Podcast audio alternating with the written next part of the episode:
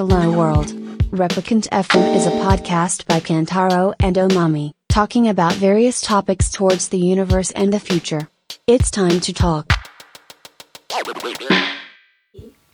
あ、収録なのこれ知ってる BDR。なんすかそれ。なんか、娘がやってて、俺も家族でやってんねんけど、SNS なんやけど、はい。今、 通知が来た時に、写真を撮って、外カメと内カメで撮って、うんで、投稿しひんかったら友達の投稿が見れへん。あだからそのリアル、今自分が何見てる、あーなるその時の自分の内カメの写真をうん。投稿し合って、で内外、そう、だからこれ俺のお姉ちゃんやけど、あうちの実家で犬と、まあ一緒にっていう SNS。あ。へえ。若い子。なんてやつですか？B リアル。?B リアル。うんああ。リアルであれと。そう。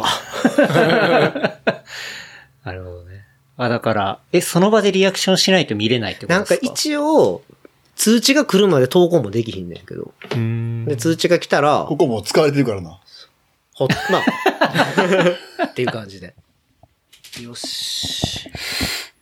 このビール開けますね。お疲れ様でした。あ、お疲れ様でした。お疲れ様でした。いやー、ビールうま。労働の後の。労働の後のビールですけど、今日は4月15日、えー、土曜日の夜7時半ですね。2023年。というわけで、えー、今日はゲストに、ていすけさん、高田さん、そして佐々木、そしてまあ、健太郎でお届けしたいと思っておりますが、今日はサイクルモードがありましたね。はい。そのまた、リアクションしない感じの。だから、どこまで喋るのかなと思って。はい、はい。そう。いう感じで、まあ、サイクルモード、サイクルモードの、えっ、と、1日目ですね。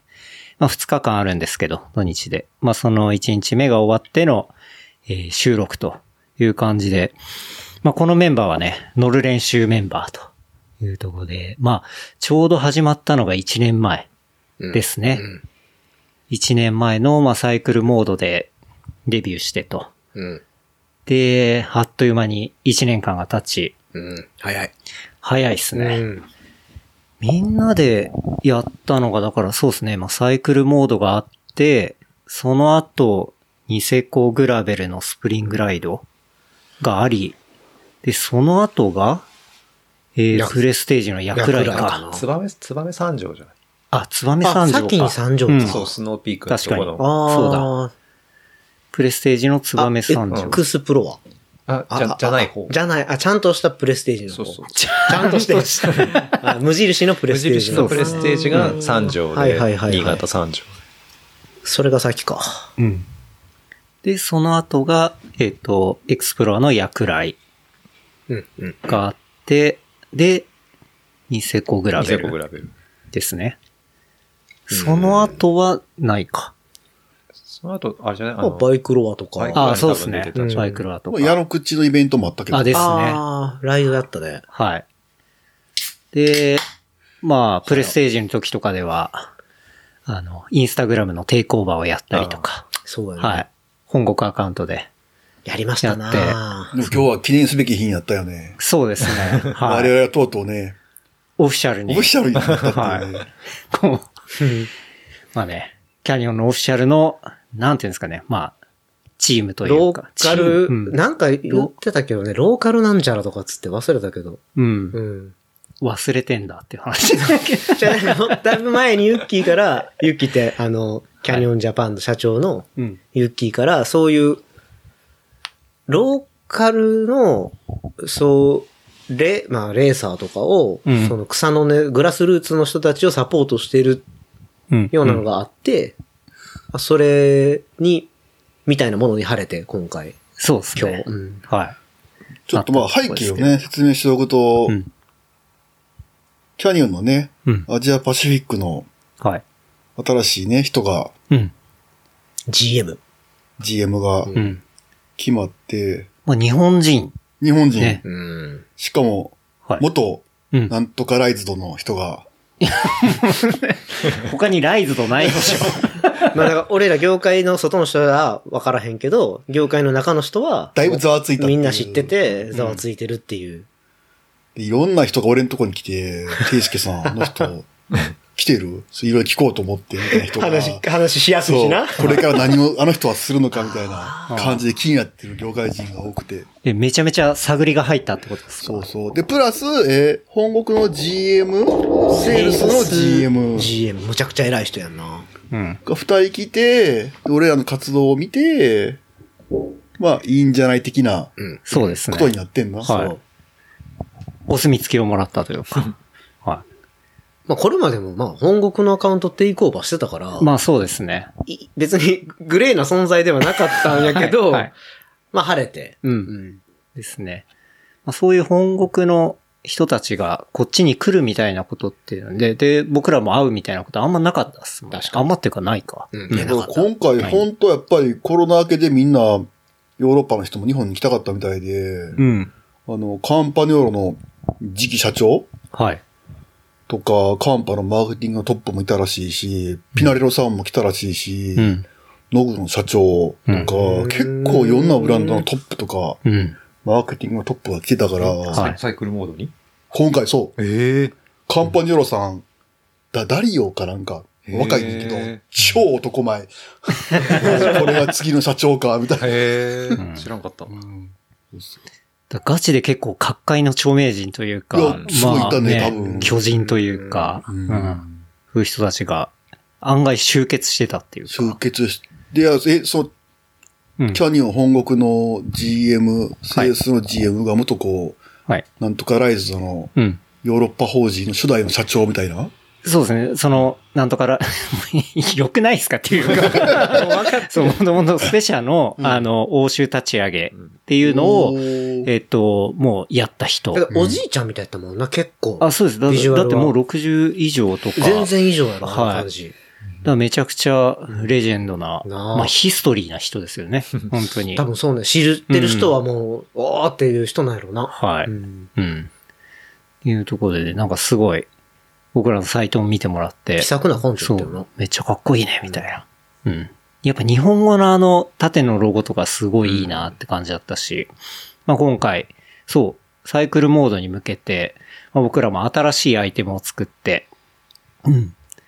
まあ特に、あの、キャニオンのね、グリズルが、90s のスローバックっていうのを出して、で、結構その90年代のバイブスを感じるような、えー、まあ T シャツとか、短パンとか、あとはまあステッカーセット、バンダナ作って、で、それとかもね、まあ見てもらって、佐々木がね、頑張ってデザインしてくれて。デザインしてくれて、でうん。で、その90年代モチーフのやつとか結も。構納期タイトやったよね。納期タイトでしたね。てか、まあ、事前にスケジュール分かってんのに動いてねっていう、まあ、この、ステッカーもすごいいい出来やね、あれ。そうですねう。んステッカーパックも、まあ、すごい良くて、まあ、そういうのもね、見てもらいながら。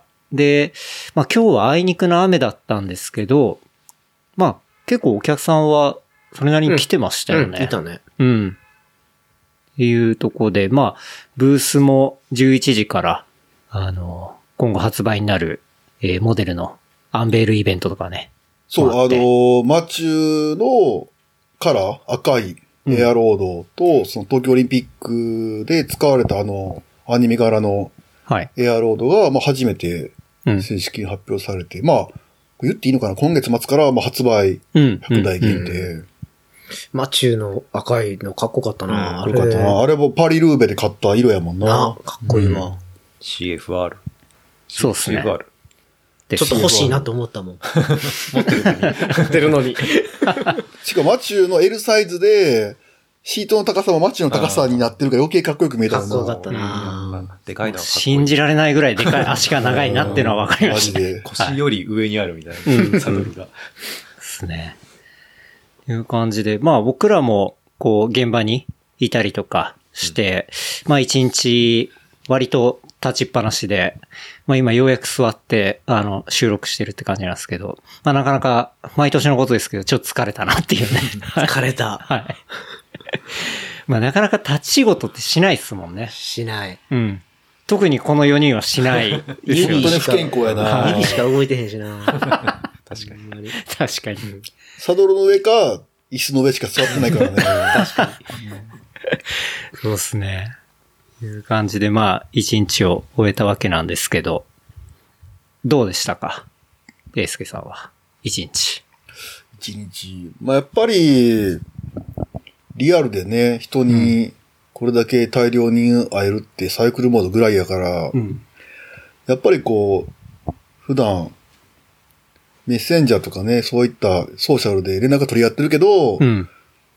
まあリアルじゃないと話せない、やばい話がうん大量に仕入れることができたんで、はい。面白かったね。確かに、そうですね。そういうのはありますねリアルならではのところですけどやっ。ぱり現場感があったね。現場感が。まあ去年はね、ちなみにそのサイクルモード東京といえば、まあ本バイクがね、まあ一世を風靡したというか、本バイクの喪失感というか、そこまで。いや、喪失感で、まあやっぱ、あい、今年はいないんだっていうかね。でもなんかああいう企業って分かりやすいよな。うん派手に金使って、はいトートバッグとか水とか散々ばらまいて、うん一年経たずに飛んじゃうっていう感じ。そうやんな。まあ本バイクっていうのは、なん、どういうバイクかって言ったら、あれ e バイクでしたっけ？e バイク。そうそうそうですよね。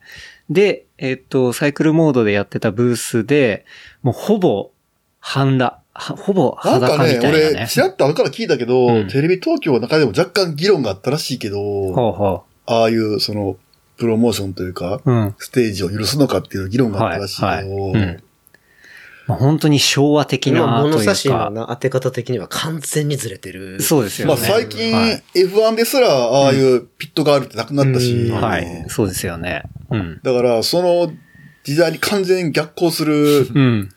ことをやってたから、うん。もうコンプライアンスとかなしほぼおみたいな。っぱい見えてたから、見えてた。うん。うんいうのがね。でもなんだかんだあれが人を集めるのも、こう目の当たりにして、なんていうんですかね。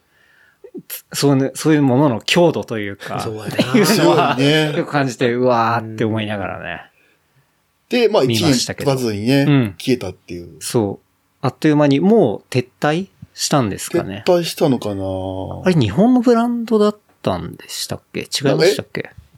ハンスケっていう人が社長なんやったっけ？そうそうそう。あれなんか、し歌とか出してた人？歌とかそう出してた。そうそうそう、うんで、なんか、その後、CD もな。はい。なんかその e バイクの、うんまあガチ勢がいて、うん。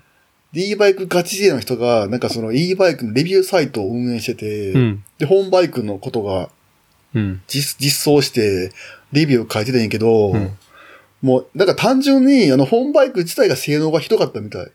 ああ、うんはあ、はあ。なんかその中国で何年か前にめちゃめちゃ流行ったシェアバイクうん。の流用やねんで、ほぼ。はいはいはい。で、フレームがまず乗り心地が硬くてカチカチで、うん。アシストもすげえ弱くて、弱くてで、なんか、全然こう、もうじゃあ製品としていまいち。そう、シャフトドライブはいで、パワー損失も多くて、シャフトドライブで、フロント、フロントアシスト肩持ちで、なんかこう、ダメな自転車だから見た目そうやないいねんけど、うんその素人さんは見た目で選んで買うかもしれへんけど、うん俺ら自転車を知ってる人が見たら、はもう全部が地雷。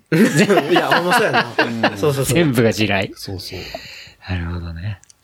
だから本当にね、一年経たずいなくなってしまって、まあ今日の会場にもいなくて、だからね、まああの、一年前は定期的にね、あの、ダンスが始まって、そうそうそうあ、また始まった、みたいな感じで、人が結構やっぱそれに、引力がすごいからそうやっ、たな。し人かもなんかの流れが変わるレベルキャだったんで。ニオンがあって、うん横にスペシャライズドがあって、ホームバイクだったから、はいまあ、いわゆるその、キャニオンスペシャルっていう有名うん人気ブランド、プラス、ホはいームバイクだったから、うん。えぐかったよね、人がね。えぐかったっすね。で、まあ、そういうのはまあ今年なくて、割と静かな感じではありましたけど静か、う。うんん。まあでも、しっかりその分、お客さんもね、あの、もの見て。まあちょっとまあ雨降ったから今日はしょうがなかったかな、うんちょっとだけ。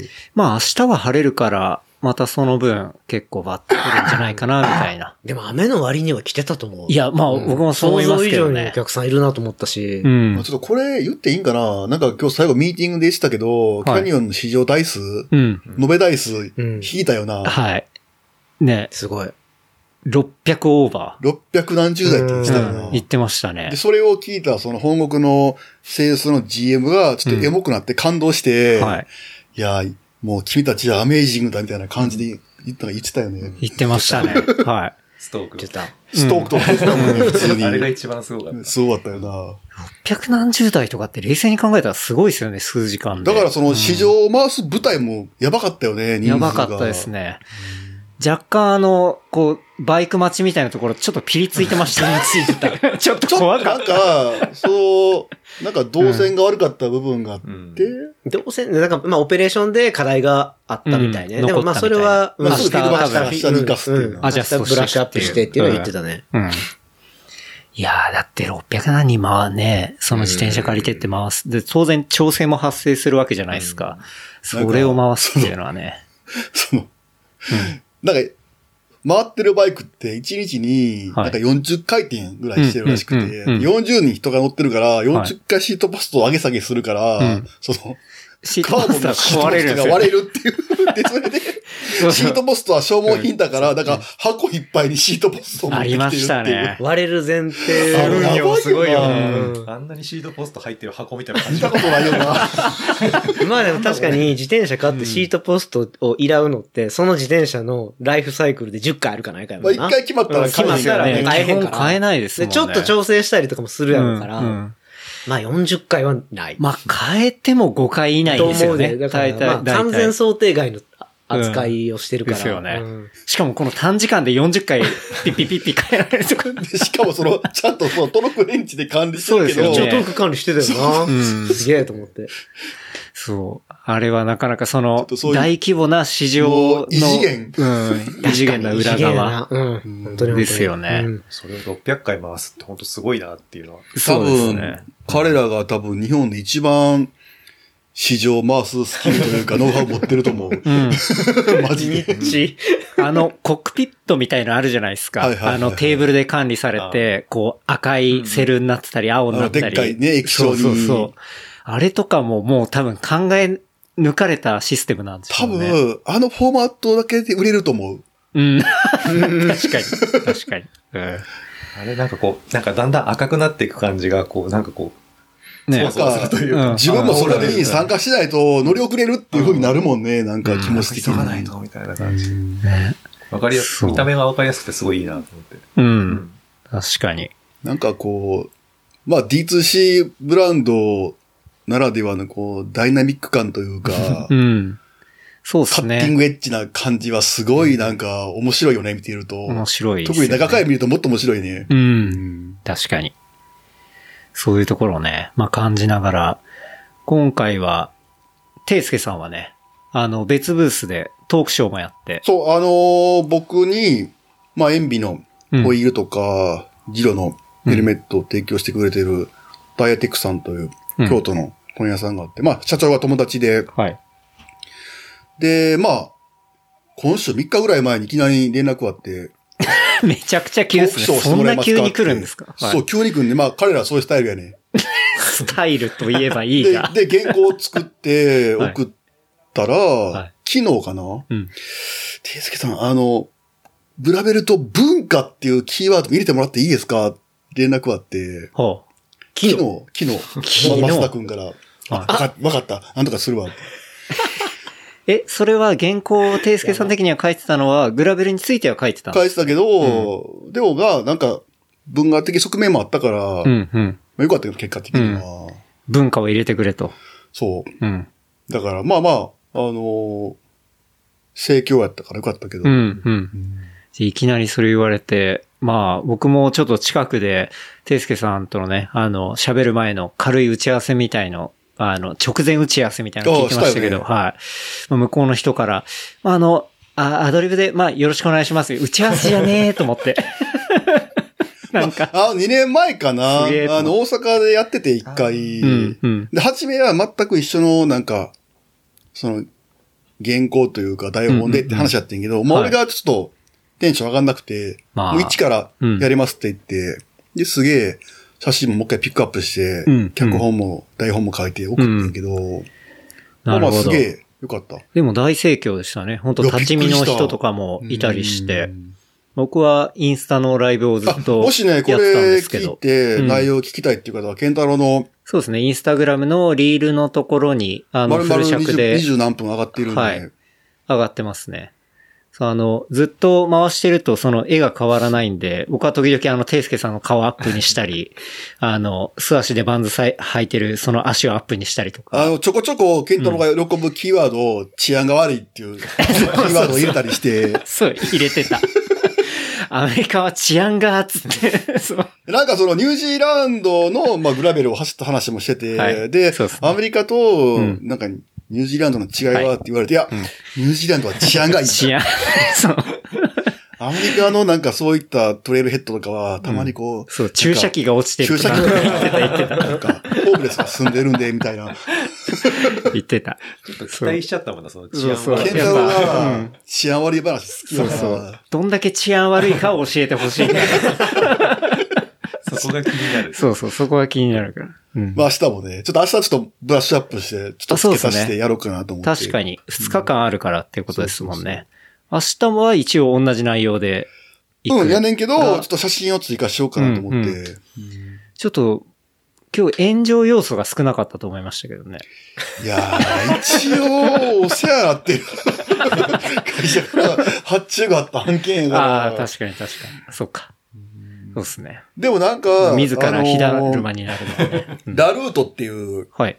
あのー会員制。の。会員制の、ウェブマガジンうん。かな？うん。月800円。あれ？あれ ?500 円値上げしたよね。っ値上がったんちゃうかな。へーうん。800円？ていうなんぐらいか、オンラインマガジンがあって、まあそこの編集長一度今日来てくれて、キャニオンのブースに、おう。なんか、うん連載しませんか？みたいなこと言われたから、うん。ちょっとラルートでも、そやっぱりそのペイウォールの向こう側にあるから、うん。うんお金払わないと見れないから、うんまあ炎上しがちなことも書きやすいから、あちょっとなんかぶっ込んだ内容を書いてもいいかなと思って。確かに。なんか今上がってるそのラルートのテえキス、トまとか。さかお金払ってんの？あ、もちろん。もちろんできた。おーさすが。ささきさすがなんかこういう、まあ忖度のない感じっていうのは、え、ガチでそういう感じなん？俺課金してへんから分からへんねん。俺も課金してるで。めっちゃ、え？え？えそうなんだ。なんか、え、いやあの安井さんの話も、じゃあ、じゃあでもな、俺な、これ悪いねんけど、ほとんど見てない。いや、だから、それ課金しなんなんだいやいやいや、もう応援じゃないけど。なああ、なるほど。そういんか頑張ってはるし、うんうんなんかその、スタンスに共感するし、なるほど、なるほど。だから、まあお金は、うんじゃあ投げとこうと思って。はいまあ友達もいっぱい書いてるし、はいはいまあうんうん読みたくなったら読もうと思ってうんるけど、うんあーじゃあいつでも読めるっていう安心感で逆に読んでないやつや。そういうこと、そういうこと。うんなるほど。あ、でもまあ、いいですね。応援の、うんあの、課金ってことですね。今500円とか確かに確かに。で、多分、その値上げしたけど、うん。その最初の、まあそういう、お客さんは値段据え置きでみたいな感じで確かやってくれてるはず。へえ。ああ、確かにねそれは良そう、心的。最初に、そう、最初にサポートしてくれた人はそのまま。うんうん。なんか俺ちょくちょくさ、日本の神の雑誌のことをディスってんねんけど、うん。特にその自転車の雑誌って、うんうん。これ燃えへんかなあの、ポッドキャスト燃えないっていう話で、んな4年間やってます。なんか俺、その、まあサラリーマン時代からはいずっと見てきてんけど、うん。結構日本のそういうメーカーとか問屋のうん。担当者って、うん。その自社の製品のことを悪く書かれると、んマジで怒る人が多くて、うん。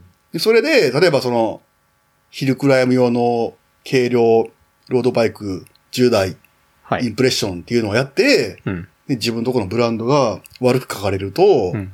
なんでやねんってマジで怒って、うんそのライターを詰めたりとか。編集部に詰めたりとか、うん。する会社が結構あったんよ、昔から。ええ。で、まあ最悪広告を何ヶ月か引き上げるとか、ああはいはいはいはでそれで実際こうなんかライターを呼びつけてい。うん。謝らされるとかさ、はい。編集部に乗り込むとか。とか、たけしじゃないですか。完全に。フライデーなフライデー事件じゃないですか。で、まあ、本来は、そういうライターを守るのは編集長の仕事やし、うんうん編集長が矢面に立って、やるべきところをライターが本当に謝ったりした事件も知ってるし、はいはいそはい。の、勝ち込んだ代理店メーカーもいっぱいあるから、うんそうなると結局編集部が萎縮して、うん。忖度して、確かに。そうですよね書け。なくなる。怖がっちゃって、まあいいことしか書かないみたいな。そうすると、紙面も、まあ、平凡な、うん。どれもいいです、みたいな。はい、はい、はい。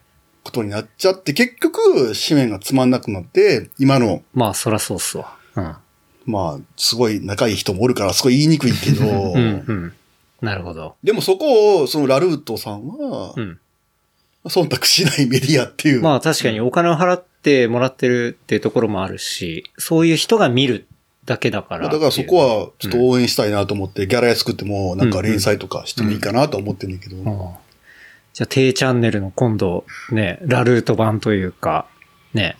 いや、すごいなんか嬉しいねんけど、んていすけさんの書くテキスト面白いんで、うんぜひなんか、やってほしいなと思ってるんですよ。うん言われててさ、その編集長にも。うん。低チャンネルの炎上ブログとか、ね。燃やすねって。可燃度が、そうそう今回可燃度何パーですって。はい。そう。まあでもなんか、あの、本当に、俺はテキスト書くのが一番本当は好きだから YouTube よりも。うん、うん、ううんん。まあまあなんか、まあ来週からね、高田君の二人でアメリカ行ってくるから、はい。そうっすよねまあこう。いった話もね、なんかうん、ありかなと思うけど。確かに。アメリカ行きますもんね。アメリカシーオッ。タークラシック。そうそうそう。はい。うん。月曜日から。予定がすごいっすよね。この、今、まあ、二人とも東京にいますけど、で、サイクルモード東京終わって、金、土、日三泊して、はい月曜から羽田からうんアメリカ。もうほぼ寄捨て人みたいな動きだからな。今回、しかも飛行機のチケット安くするために、人権がないはい。フライトで、あ、羽田アメリカ行った時。はい。羽田から、うん。どこやったっけ？ミネアポリス。ミニアポリスまで飛んで、うん。東の方まで。はい。で、ポートランドにまた戻るっていう。うん。2時間かけて。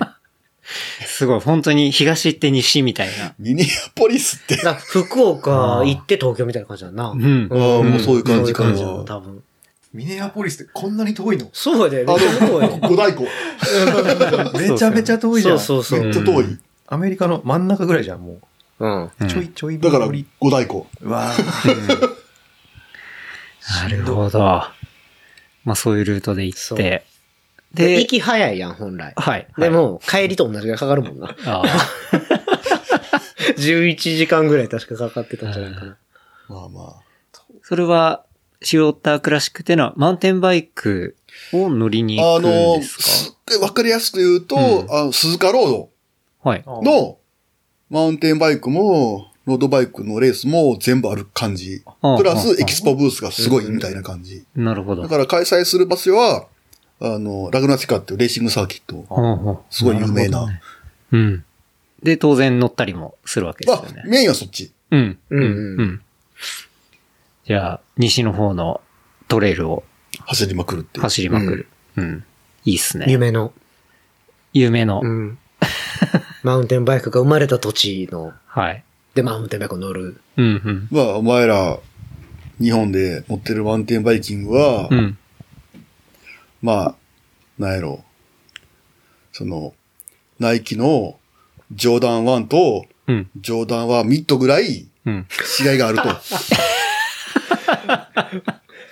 わかるけどわからねえみたいな感じ。わかりづらい、わかりやすいのかわかりづらいのかよくわかんないな。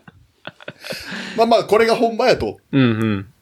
に行くってことですね。そうそう。いいっすね。うん。まあ楽しみやね。本当に楽しみ。うん。うん。それどれぐらい行くんですか？期間的あに。10日ぐらい、短い。あだから、人権マジない。あのー、ポートランドに夕方に着いて、んいきなり車借りて、高田くん 6, 6時間ぐらい運転してもらって、南オレゴンに行こうかなと思ってんねん。あは。みたいな感じ。いいっすね。うん。それで楽しんで帰ってくるわけですね。なかなかハードですね。そしたら。まあなんか、ハードやけど、やっぱりなんか、飛行機代もさ、高いしさ、物価も高いし、うんやらしい話詰め込んじゃうよね。うん、うん、うん。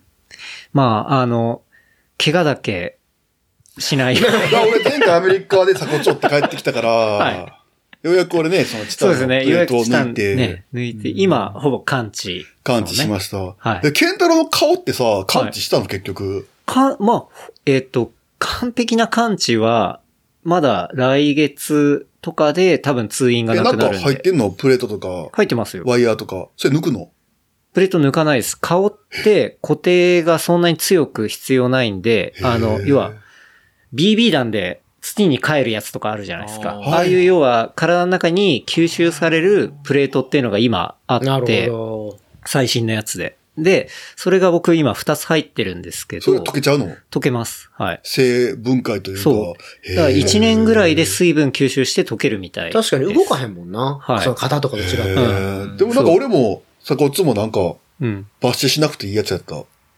あ、バッシ、え？でまあもプレートはい抜いたわけあ、ですよ、ね。プレーが出たけど、その後、あの、糸が溶けるみたいな。ああ、そうそう。糸とかは結構あるじゃないですか。だうんから僕も口の中塗ったやつ、糸とかはそのままバッシュしないでいいやつでしたえし。神経とか大丈夫な？神経も全然今戻りました。感覚あるんだはい。感覚戻りましたね。へーだからやった直後は神経というか、あんま触ってもよくわかんないみたいな、口の中とかもそうでしたけど、ありましたけど、今は感覚戻ってるんで、まあ一応手術的には成功かな、みたいな。うん。で、プレートもまあ抜かなくていいんで、その2回目の手術がないっていうのじが、ゃあシュッと感じや。そう、シュシュッと感じ。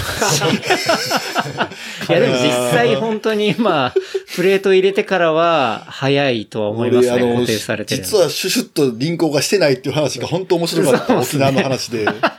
まあ、あの、一個前のエピソードで話をした、そうですね。沖縄旅行で、シュッシュッとリンコで、まあ、あの、インスタグラムストーリーとかで上げるやつは、まあ別にシュッシュッとはできるわけないんで、リンコなんて。はい。しかも飛行機やしな。飛行機なんで、まあまあ、大変な、あれなんですけど。うん。だから俺前回だから骨が鎖骨が折れてる状態で、はい。マウンテンバイクばらして、うんそのバイクのケースに詰めるのが自国で、そらそうっすわ。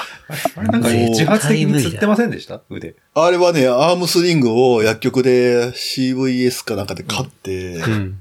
で、その、アームスリングって言うねんけど、うん。英語わからんくて、あもうとりあえずもう薬局に行って、カウンターに行って、うんあの、この、釣るやつ アームスリングねってああ、でも通じたんですね。で、で、アームスリングって英語を覚えた。ああ。まあ、そのまんまっすよね。アームスリング。アームスリングうんスリングだから。うん。なるほどそその状態でもうチャリを詰めて帰ってきたの。自国。うん。いや、よくやったなってでも飛思いますよ行ね機。とか、早く帰ったりとかせんと、うん。しっかり遊んで帰ってきたそうですよね。そうそれがすごいっすわ。な折れてたら、そういうマインドにもうなんないっすもん、普あ。通。なうん。でもなんか、唯一良かったのは、もうホテルで、基本的にじっとしてたから、うん。もう読書がすごい進んだ。早く帰りなさいよって話ですけど、マジで。病院行けやって話だけど。あ家でもできるやろ。確かに。読書がはかどったってことで。そう。まあでも、うん今回は本当ね、怪我しないようにすんのが、もう安全運転。ナンバーワンプライオリティやもんうん本当に本当に。うんって言ってるけど、どうせ攻めたりしちゃうんすよね。そうやね。ていすけさん攻めがちやからな。ていすけさん攻め、だってこの間の、えっ、と、バイクパーク何でしたっけ？えーっと、フォトレイルアドベンチャートレイルアドベンチャートレイルアドベンチャか。栗東、滋賀の方ですか？滋賀。うん。あの、なんかこう、360度。そうそうそうそうそう太郎くんが作ってるってやつですよね。あれ面白そうだよな、すごい。そう、最近だから、有料のマウンテンバイクパークがね、人工的に増えてきて、うん。で、滋賀にもその有名なフォレストアドベンチャーっていう会社がやってる、はい。トレイルアドベンチャーっていうトレイルができて、短いねんけど、面白かったよね。うん。うん。ちゃんと作られてるし、今日もな土がうん。もう、こう、ガレガレとかじゃなくて、はい本。当にこう土の、うん。めちゃくちゃ面白かった。うん。マウンテンバイクパークっていうか。うん本当に本当にうん今日も中の人が来てね。おーあのびっくりした僕も挨拶しましたし。動画見ましたはいってすぐ言われて、したね。金丸さん。YouTuber 妙利に尽きる。で、まあそこで、渡米前なのにちょっと攻めてこけてたりとかね、そうそう、あの、バンクの向こうに飛び出して、肩打ったらミシって音がした。音がした。なんか、あの時、その、二人でバンクやって、写真をこう、連写で撮って、はいっていうのずっとやっててうん、で、そのこけた時も俺とか撮ってたわけ。うん。で、その、上がってきて、うわ、なんか頭も打ってるかもしれへんな、俺フラフラするわって言って、写真見返したら、はい。このバンクの頂点で頭打ってんねやバコーン 攻めすぎやって。だから、ねヘルメットは被ろうって話。うん。そこに行くんですね。身をもって。そうそうそうそう。いや、ヘルメットね。ト。あの、かなり世の中的にも話題になってますけど、今日はあのあれ、カブトのブースに行ったりもね。しましたけど、いやー、あの、カブトの、まあ、警察の、超バブってるらしいよ。そう、警察あのそのヘルメットを、まあ、受注して、したのがあの、カブトのヘルメットで、まあ、ものすごい数受注して、1万5千個。って言って、だっけ？1万5千から1万6千ぐらい。はい。も、うんあんまり被ってないっていうね、街中見ても被ってる人が少ないっていう。あの、一般の人警察のが、人とかは警100%察被ってるよねかぶってますね。ちなみにその、えっと、ああいう、なんだろうな、オフィオフィシャルというか、ガバメントのやつって入札じゃないですか。うんで、それで買ってから製造して納品するまで、あれ、あのヘルメットとかってなんかフロントのところとか、ちゃんと金型作ったりとかしてうん、桜田門そう、うんオリジナルのやつでやってるらしいんですよ。それで、受注してから納期まで6ヶ月だったらしいですよ。やばすごくないですか？日本あに、日本にできるかめちらゃくちゃやばいと思って。入札って言うけどさ、はい。競争入札になってないんじゃない？ヘルメットメーカーって、まあまあでも。自転車に関してはもううん兜以外なんかあったっけって感じやね。あ、他ないんすか？ないか。やっぱり輸入にが結構多いし。だからまあ実際その要件を満たせないみたいなところは多いんじゃないですかね。参加はするけどうん無理みたいな。うん。だからまあ唯一できたのが兜だったのかもしれないですし。でも、その金型とか作ってヘルメットってああいうものを6ヶ月で収めるって、いや、もうほんとすごいなと思いましたね。1万5000個やばいな。やばい。うん。結構びっくりしましたね。だまあ、多分本当にみんなが見てる、あの、後ろにポリスって書いてある、あのヘルメットは、そう、カブトさんがね、まあ、作ったやつ。一人、あの、カブトのマーケティングの男の子がそうですね。はい。いて、うんまあ、ツイッターとかもフォローしてるけど、うん。すげえ忙しそうやなって見てる。うん思う、見てると。うん。まあ、そうたですね。まに一緒に乗り行ったりすんねんけど、あーそうなんマジで忙しそう。うんまあ今日もちょっと聞いたら、まあ、売るもんがないっつってましたね。マジで売れすぎて？いやー、だってそらそうですよね。そう。うんだって、そう、まあ、うち秋葉原すぐですけど、あの、秋葉原の駅前、ヨドバシの前。で、ヨドバシって、自転車もちょっと売ってるじゃないですか。いや、すごいよ、はい充実具合がヨドバシって。で、ヨドバシの前って、なんかイベントスペースみたいになってるんですねあの、昭和通り口を改札入る手前って。で、そこがもうヘルメットの、なったその日から、もうヘルメットだけ置いてますから、そこのイベントスペースで。はいヘルメット祭りみたいな感じになってて。そう、ものすごいことになってると思いますねいやー。ヘルメット会社はヘ。ルメットって、賞味期限というか、うんその頭打たなくても、うん定期的に買い替えましょうっていうものやから、あ、そうなんですね。一生使われへんねんヘルメットって実は。えー全然知らなかった3。年とか。3年とか、え、劣化するって劣化ことですすか。るから、でも普通に落としたりとかしても割れるから。そう。ああ、うんはいはい。そのテーブルの高さから、ポンと落としても、やっぱりあんまり良くないのよ。うんうん。だから基本的にやっぱ落車したらもうアウトやし、うんうん。だから基本的にもう買い替えるものやから、うん。多分もう一生売れ続けると思うん。え、でもまだそこまで一般の人にはは、ななんか。こう教育度合いとしては特にその、僕らスポーツサイクルに使うハイパフォーマンスなやつこそ本当にこう繊細で。買い替える必要があるから、それ大事に置いてても、まあ、買い替えた方がいいみたいなことですね。うん。なるほど。まあ、じゃあ、ヘルメットメーカーは安泰かもしれないですね。いやでも最近のさ、ジロのハイエンドのヘルメットって4万とかするもんやばいよね。するよ。う。うんん。高い。高いもうね。まあ何でも高いけど。まあ、上がってますけどね。うん。うん。だからやっぱり、キャニオンのね、市場も、その、うんティーンエイジャーのキッズがさ、ああ、めっちゃ可愛い。エアロードをこういったいっぱい。目キラキラしながら試乗してるのを見ると、あうん。うん。まあ確かにそうやなと思うもんな。うん。確かに。いや、でもその、ものづくりの凄さでいくと、まあ、僕らも、実は、あのあ、、その話しますか？しないっすか？しましょうよ。この話を。まあ、僕らも要は、アイテムというか、あの、秋冬に向けた、えジャージを作ってたんですよね。はい。ずっと。ずっと。うん。それなんなら、いつぐらいから始めましたっけ？2022年の9月ぐらいにはもう、あの、うん実際動き始めて。そうだ。だから去年の秋うん。にはもう動き始めていて。まだ暑いぐらいやんな、9月なんてそうですよね。で、まあ一発目のジャージ作って、二発目のジャージ、ホワイトのやつも作って、で、秋冬は、やっぱもうちょっとクオリティ上げたいみたいな感じでね。うん。目指せラファーみたいなうん。サプライヤーを書いてんな。そう。で、今まで使ってたところだと、こう、ジップのクオリティだとか、まあそういうところは対応できないってことだったんで、新しいサプライを見つけて、で、そのサプライヤーが上げてる写真とかが、こうめっちゃ、ラファっつうか、ていうかもうラファーみたいな。っていうかラファー。ほぼラファ。はいみたいなやつを見つけて、これだっつって、まあみんなで決めたんですよね。うん。新しいサプライヤーに。で、まあそっからが地獄の始まりで、うん。ん、まあ、でも勉強にもなったけどね。まあ、そうっすね。勉強にもなったけど、うーん。そう。なんまあか、うんそうやな。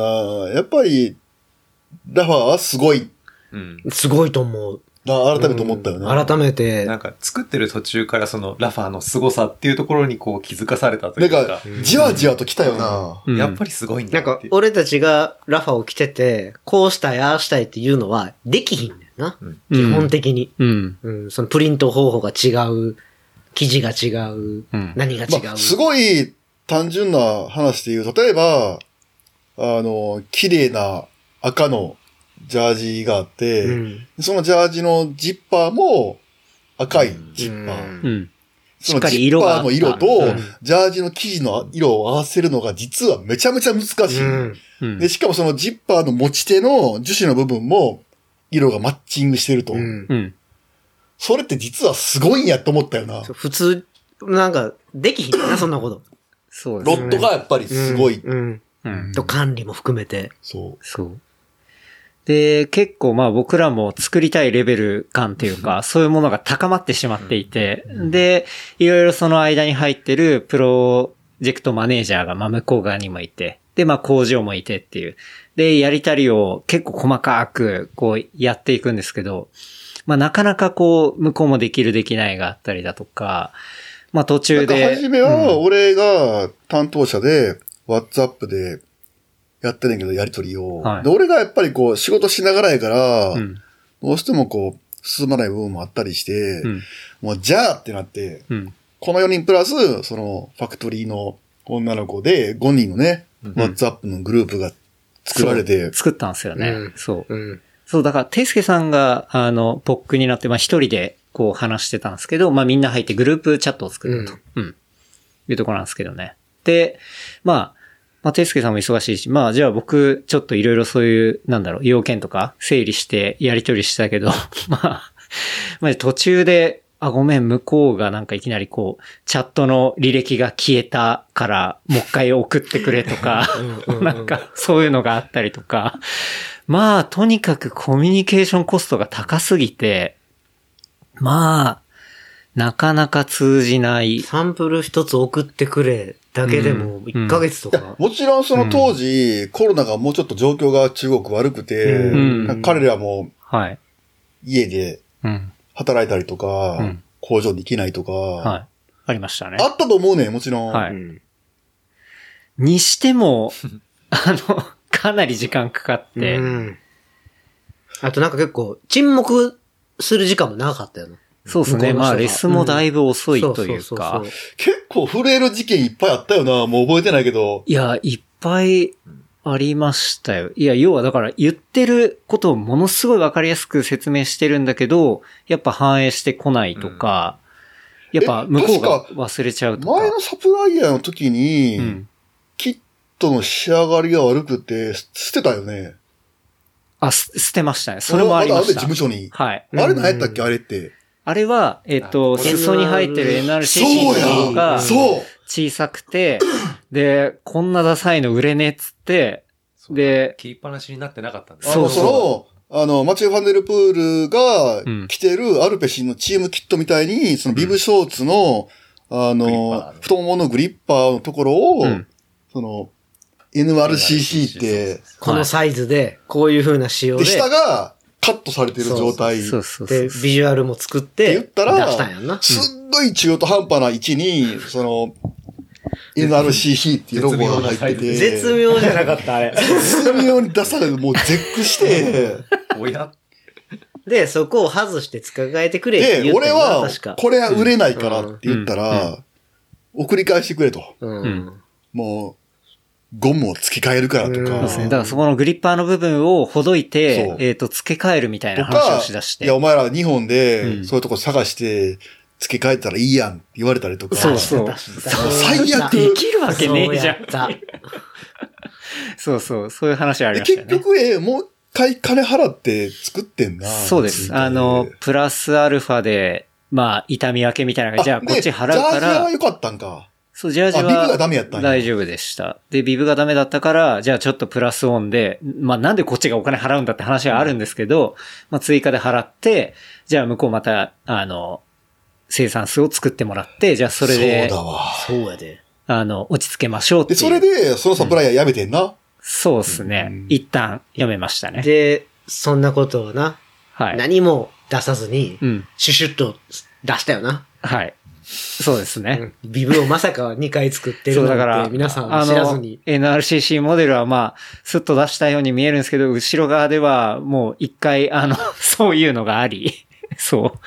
それで大変なことがあってね発売時期が我々の思った時期に出せなかった。そうや出せなかったそうそうそうもう出すか出さないかっていうところが。うんすごい変な、9月10月みたいな変な時期に、はい。10あの、夏用のキットを発売したっていう。そうですね。ですね。だ本来であればあれはまだ暑い時期に出す予定だったんだけど、そう、もうその時期に出さざるを得なくなってしまったっていう、か。あの、エクスプロアプレステージの、うんあの、みんなで泊まってた宿で、うん。うん。4人で、うん。うん。あれどうするって言って、うんあー、そうだ一。軒家の？なかなかピリつきながら喋ってたの。あの日ピリ俺ついたよも覚えてない、な。もうそれ、俺。それあの日ピリついたピリついてたこれどうするんですか、うん廃棄するんですか？みたいなしてたしてたうんしてた。売る時期がっていうところで。そうそう。うん。みんな俺もう脳が覚えてないわ。ピリついてありました。でも一番ピリつき事件はやっぱあの、ジレやんな。まあ、ジレそうっすね。確かに。まあ、ジレこれからね、あの、リリースされると思いますけど、えー、ジレでデザインが上がってきて、で、まあ、その前からずっと、こう、裾のリフレクターとか、まあ、そういうのちょっとダサいからつけないでみたいな話してて、で、でもグリッパーはつけたいというところだったんですけど、まあそういうところを依頼して、で、修正で、えっ、と、上げ、上がってきたもので、その確認でそのグリッパーの帯をまあ確認はされて、画像送ってくれたよね。うん。このグリッパーつけようと思うって言って。はい。うん。で、まあグリッパー部分すごい良くて、あ、じゃあそれでって言ったら、まさかのその裏側にリフレクターがついたグリッパーで、うんで、それが折り返されて付けられて、結局今度、裾に リフレクターがつくっていう。めちゃめちゃ光ってたよな。そう。絶妙にダサいねんな、ダサいそれが。それがまたダサくて。うん俺も WhatsApp で写真見た瞬間震えたもん。うわ、これは、やばい。おやって。そう、一周リフレクターついてる。そで、なあ、なんやねんこれって言ったら、え、うんだって写真で送ったやつやん。う。みたいなそう、確認したじゃん、みたいなで、話とうとうケンンタロウが爆発して、ユーアールードって送ったっていう。そう。いや、マジもう、いや、あの時に思ったんすけど、マジで、なんて言うんだろうな。あの、今まで僕、なんだろう、仕事とか、そういうものって、まあ、それなりに、こう、なんだかんだ進んできてたし、で、ある程度のクオリティのもんも作れてたしって思ってて、で、それって、なんか、別に僕の力とかじゃなくて、まあ、周りの人がたまたまある一定以上のレベルで、なんかそういうところにいたからできたことなんだっていうのを めちゃくちゃ感じたんですよね。社会人。あこれは。社会人になってから今日までずっと。そう。で、俺はそれ見てやばいと思って、うんそっから、もうどう交渉しようかなと思って、まあ俺が交渉して、うんまあちょっとお金出足して、うんしたな作ってしたなもらう話になってんねんけど。そうですね。いや、なんか、しかも、その、いや、これ、そう言ったじゃん、みたいな。そう言ったよね、みたいなことを送ったんですけど、いや、なんか、泣き笑いみたいな絵文字とかでそうそう、なんか返してきて、で、絵文字それが、正直マジムカついたんですよ。よ。いやいや、まこっちガチだからと思って、だって結構お金も入れてるし。怒ったものやから、しょうがないと俺はもう切り替えて、いやまあいかにこうダメージリリミテーションするかっていうそれ風に、それわかります。うんそれは、めっちゃわかるんですけども、いやさすがに、俺、俺は、ケンタロウ切れすぎと思って、いや、あの、そう、だからそのグループチャットを作った後に、やりとり結構僕メインでやってて、で、その前にももう細かい、なんて言うんだろうな、通じない部分っていうか、で、これは、ケンタロウには言ってないけど、うんもうケンタロウが怖すぎて、その後、グループじゃなくて、はい俺直に来たもん、チャットが。おーマジで？再再生産する数量とか、あちょっと確認させてみたいな感じで、俺に直でチそう。ャットが来て、あ、そう。あ、ちょっとこの子ビビってるわと思って。ビビってるよ そうそうそうすげえ。なんかあれやうな、ん警察の取り調べみたいな。そうそう。怖い人と優怖い警しい人察と優しい警察。グッドコップバッドコップ一応まあ的な分担は、はあ。できてんけどそうなんや。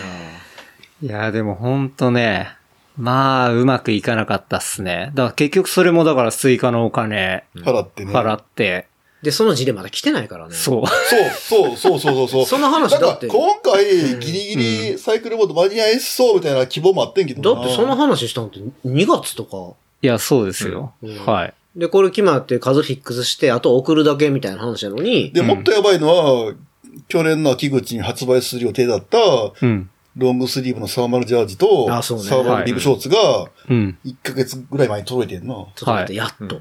やっと、それもやっと9月のからやっ思いで。てうん、で、年、12月にサンプル出してもらって、フィードバック出して、すぐ、中国の春節が前に送ってくれっていうスケジュールで進めてるな。はいうんはい。うん。それが、3月にそうですね。送ってきたと。はい春節どころじゃなかったよな。春節と休みや言うて1ヶ月沈黙したもんな、あの人ら。そうですね。うん。いや、なんか、もう他のサプライヤーとも僕ね、あの、全然別でもやってたりするんで、わかるんですけど、今回のそのジャージ作った、ジャージとジレ作ったところの春節長すぎなんですよ、本当に。春節って実は意外に短いよな。短いはい。いや、そんな長くないのさすがに知ってるしって思いながら。うん。で、今の問題は、その、まあ、結局ねあの、苦労して届いたジャージ、えービブショーツが、まあ、生地が、まあ、あの、サーマルだから、あの、あったかいジャージなんだけ裏ど、が微妙な、こう細かい肝をしてるフリース、はいマイクロフリースみたいな。で、そのものを実際に見たのは、ていすけさんと佐々木なんですけど、ど、どうなんですか？いやまあ、ていすけさんがいいって言ってたのは、あの、実際そのフィードバックがかなり反映されてて、そのそう、フあの、サイジングとかは、うん。もうィッ、ト感もすごくいいゴリし、もう、プロフィット。うんうん。もうだから俺たちが作りたかったものそがちゃんとできてるんやな。あの、袖口のあの、バンドのうん。話とか、うん。まあ、きつすぎず、ゆるすぎずで、うん。それも言ったもんな。長さもいい感じやし、うん。丈はい。もう、ん。前だけあそうそう。20ミリ短くするとか、うん。そういう話をしてたから、してたあと、あの、ジップもいいやつそう。うんジップもいいやつ。すごい良かったんだけど。ビスロン的なだってんけど、うん。いやただやっぱりね、こう、うん。だか形とか、カッティングとかそういうものはもう、あもう全然。かなりう、ん。かなり、ちょっとタイトフィットやから、そのジッパーとか締めるときに若干なんかそのラファーの、あの、インフィニアムのジャージみたいな、うんうん。うんタイト感はあんねんけど、着たら、うん。めっちゃあったかいし。でもそれはほら、そういうの作ろうって言ってたやん。感めちゃめちゃいい。から物はめちゃめちゃいい。時間かけてやっただけのうん。フォルムにはなってるんだけど、だがしかし、だがしかし、うん。まあ、そのタイトフィットすぎるから、やっぱ着るときにこう、生地を少し引っ張りながら、まあ、そら、うんジャージですからね着る必要があ。るそりゃそうや。うん。そこ、あの、たった一度引っ張ったら、うん。裏側のなんか肝がうん。出てくるのか、表面のコーティングが表に飛び出てきちゃうみたいな。破壊、なんか謎の白い粉みたいのがつく。いや、本当にマジで、たった一度着るために引っ張ったらそこがもう白くなっちゃって、まあ、表が黒いジャージあそうでそう、そう中が肝で白いやつで、じゃあそれを引っ張ると、中の肝がこんにちはすると。もう中の肝なのか表面のコーティングが破壊なのかはちょっと、うんちょっと後で、まあ、健太郎君と高田君にも見てほしいけど、うん。ちょっとっていう、うんまあ、なんていうんですかね、見た目的には強制潮吹きジャージみたいな感じに なってるってことですよね。一回着ると。まあ、これはでも人によってどう判断するかねんけど、俺は結構そういうのは気にしないタイプやから、許容できる俺はいいんかちゃう？んだから最初にテイスが来て、ああ調子良かったでっていうのは、多分来てライドをした時には、うん。すごい調子良かったってことやんな。うん。うん。だけど、最初に来た時になんやこれって思ったって言っえ、てたよね。それは送ったやん。ううんん。僕は、うわなんか白くなったって。じゃあだけど、それがさ、一過性のものなのか、うんやっぱ俺も判断つかへんかったから、一過性ではないな。それが分かんなかったな、やっぱり。わかんなかったな。なんかその消化プリントっていう技術やねんうんな。うん、そうやな。白い生地に、うん。まあ、インクを印刷するっていう。そう、だから俺らが作った前の、な、黒い乗る練習ジャージも、はいギュッてすると、ちょっとこまあ、そうですね。薄くなるというねうん。あれが、やっぱり消化プリントうんの特性やんな。うん。で、今回はかつ、中から肝が出てくるみたそう、いな。今回は、だから、冬でも乗れるために、まあ、内側が、まあ、フリース素材、はい素材はいそのフリース素材も結構いろいろやったよな。そうですね。書いたもんね。そうそう、もっとマイクロな、うんうんはい肌触りのやつにって言って。うん。で、それがちょっとやっぱりこう、タイトフィットやから、ギュッってなると、どうしてもうん引っ張らざるを得ないから、うん多分、手にした人は全員うん発生すると思う。あある程度は。はい全員粉吹き。で、なんやこれってなるんや。うん。全員粉吹き粉吹きじじい粉吹きじじいになっちゃう。まあでも、まあサイジングとかフィット感とか、そこはの可能性で、あは、ったかいしっていうのはあるとですね。うんまあ僕らは黙ってそっと売ろうかなと思って。思ってない。いや、それを、あの、まあ、今日もね、えっ、と、サイクルモードの隅のテーブルで4人で話してて、マジどうするみたいな。なんでかっていうとうちの事ね、務所に届いてるしも。はい。まあ、上下作ってるし、で、これでも売ったらまあ100%、なんて言うんだろうな、そう、まあ、それね、製品としてっていうところはやっぱあるんで、クオリティ的に。どうなでもラファやったらクレームやけど、乗る練習やったら大丈夫ちゃう？どういう発想 いやいやいやいやってところあるんですけど、でも、まあある意味、なんていうんですかね、まあそういう欠陥というか、まあうん僕ら自身もあんま納得いってない部分あるかなんそこらは、なんかまあ、あの、アート。すごいワード出てきたな。全然飲んでへんのに酔っ払いみたいな。すごいじゃん。なそのナイキのスニーカーで、ビリビリ剥げて、めくって、あ出てくる的あーあったな、な、誰かの。G ドラゴンが。G ドラゴン G ドラゴンモデル、そうやな的な感じで、うんその、まあ、経年劣化と言ったらあれやけど、よく言うとリーバイスのジーンズが縦落ちしていく過程をポジティブすぎるわ。楽しんでもらえる的な風に思ってもらえると。え世界の一つのジャージ。そうそうそうそう。自分でこう、ダメージ具合をこう。そうそうそうう。そうそう。だから G ドラゴンの、そうフォースワンと思ってもらったら。ポジティブすぎるわ。ないわ。いや、だから、なんか僕は思うのは、まあ、その、機能的とか、まあ、カッティング的には全然いいものだったりするんで、ただ、まあ、やっぱり納得いってない部分はあるから、まあ、その分、まあ、すごい、まあ、なんなら原価割るぐらい、まあ、そう、もう安い。コスト、僕らのコストぐらいで。うん。っていうところで出すね。まあ、それを思って、まあ、本当練習着として、あの、買ってくださいみたいな感じに、まあ、最低限そういう出し方ぐらいしかできないんじゃないかなう練習は赤字です。めちゃめちゃ。うんはい。はいっていうのも、そうだ、その話に入っていくと。入っていくと、まあそういう、例えば、えっ、と、最初の NRCC のそういう作り直しだったりだとか、まあジリが今来てない。で、上下がそういう不備があるとか、ちゃ、なんか俺らさ、はい欲が出たよな。欲が出た。めちゃめちゃ欲したいっていう。あの、いいもの作りたい確かにいいものを作りたいっていう確かに。ううんん。うん。やっぱジャージの時も結構その、買ってくれた人からのフィードバックがあったりとか、そう縦がうんもう少し短いとやっぱり。最初のスプライヤーの時は、生地が伸びすぎて、うん背中にいっぱい荷物入れたら、ダラーンってなったし、うんもっとそれをよくしサイドフィットにしたいとか、うん。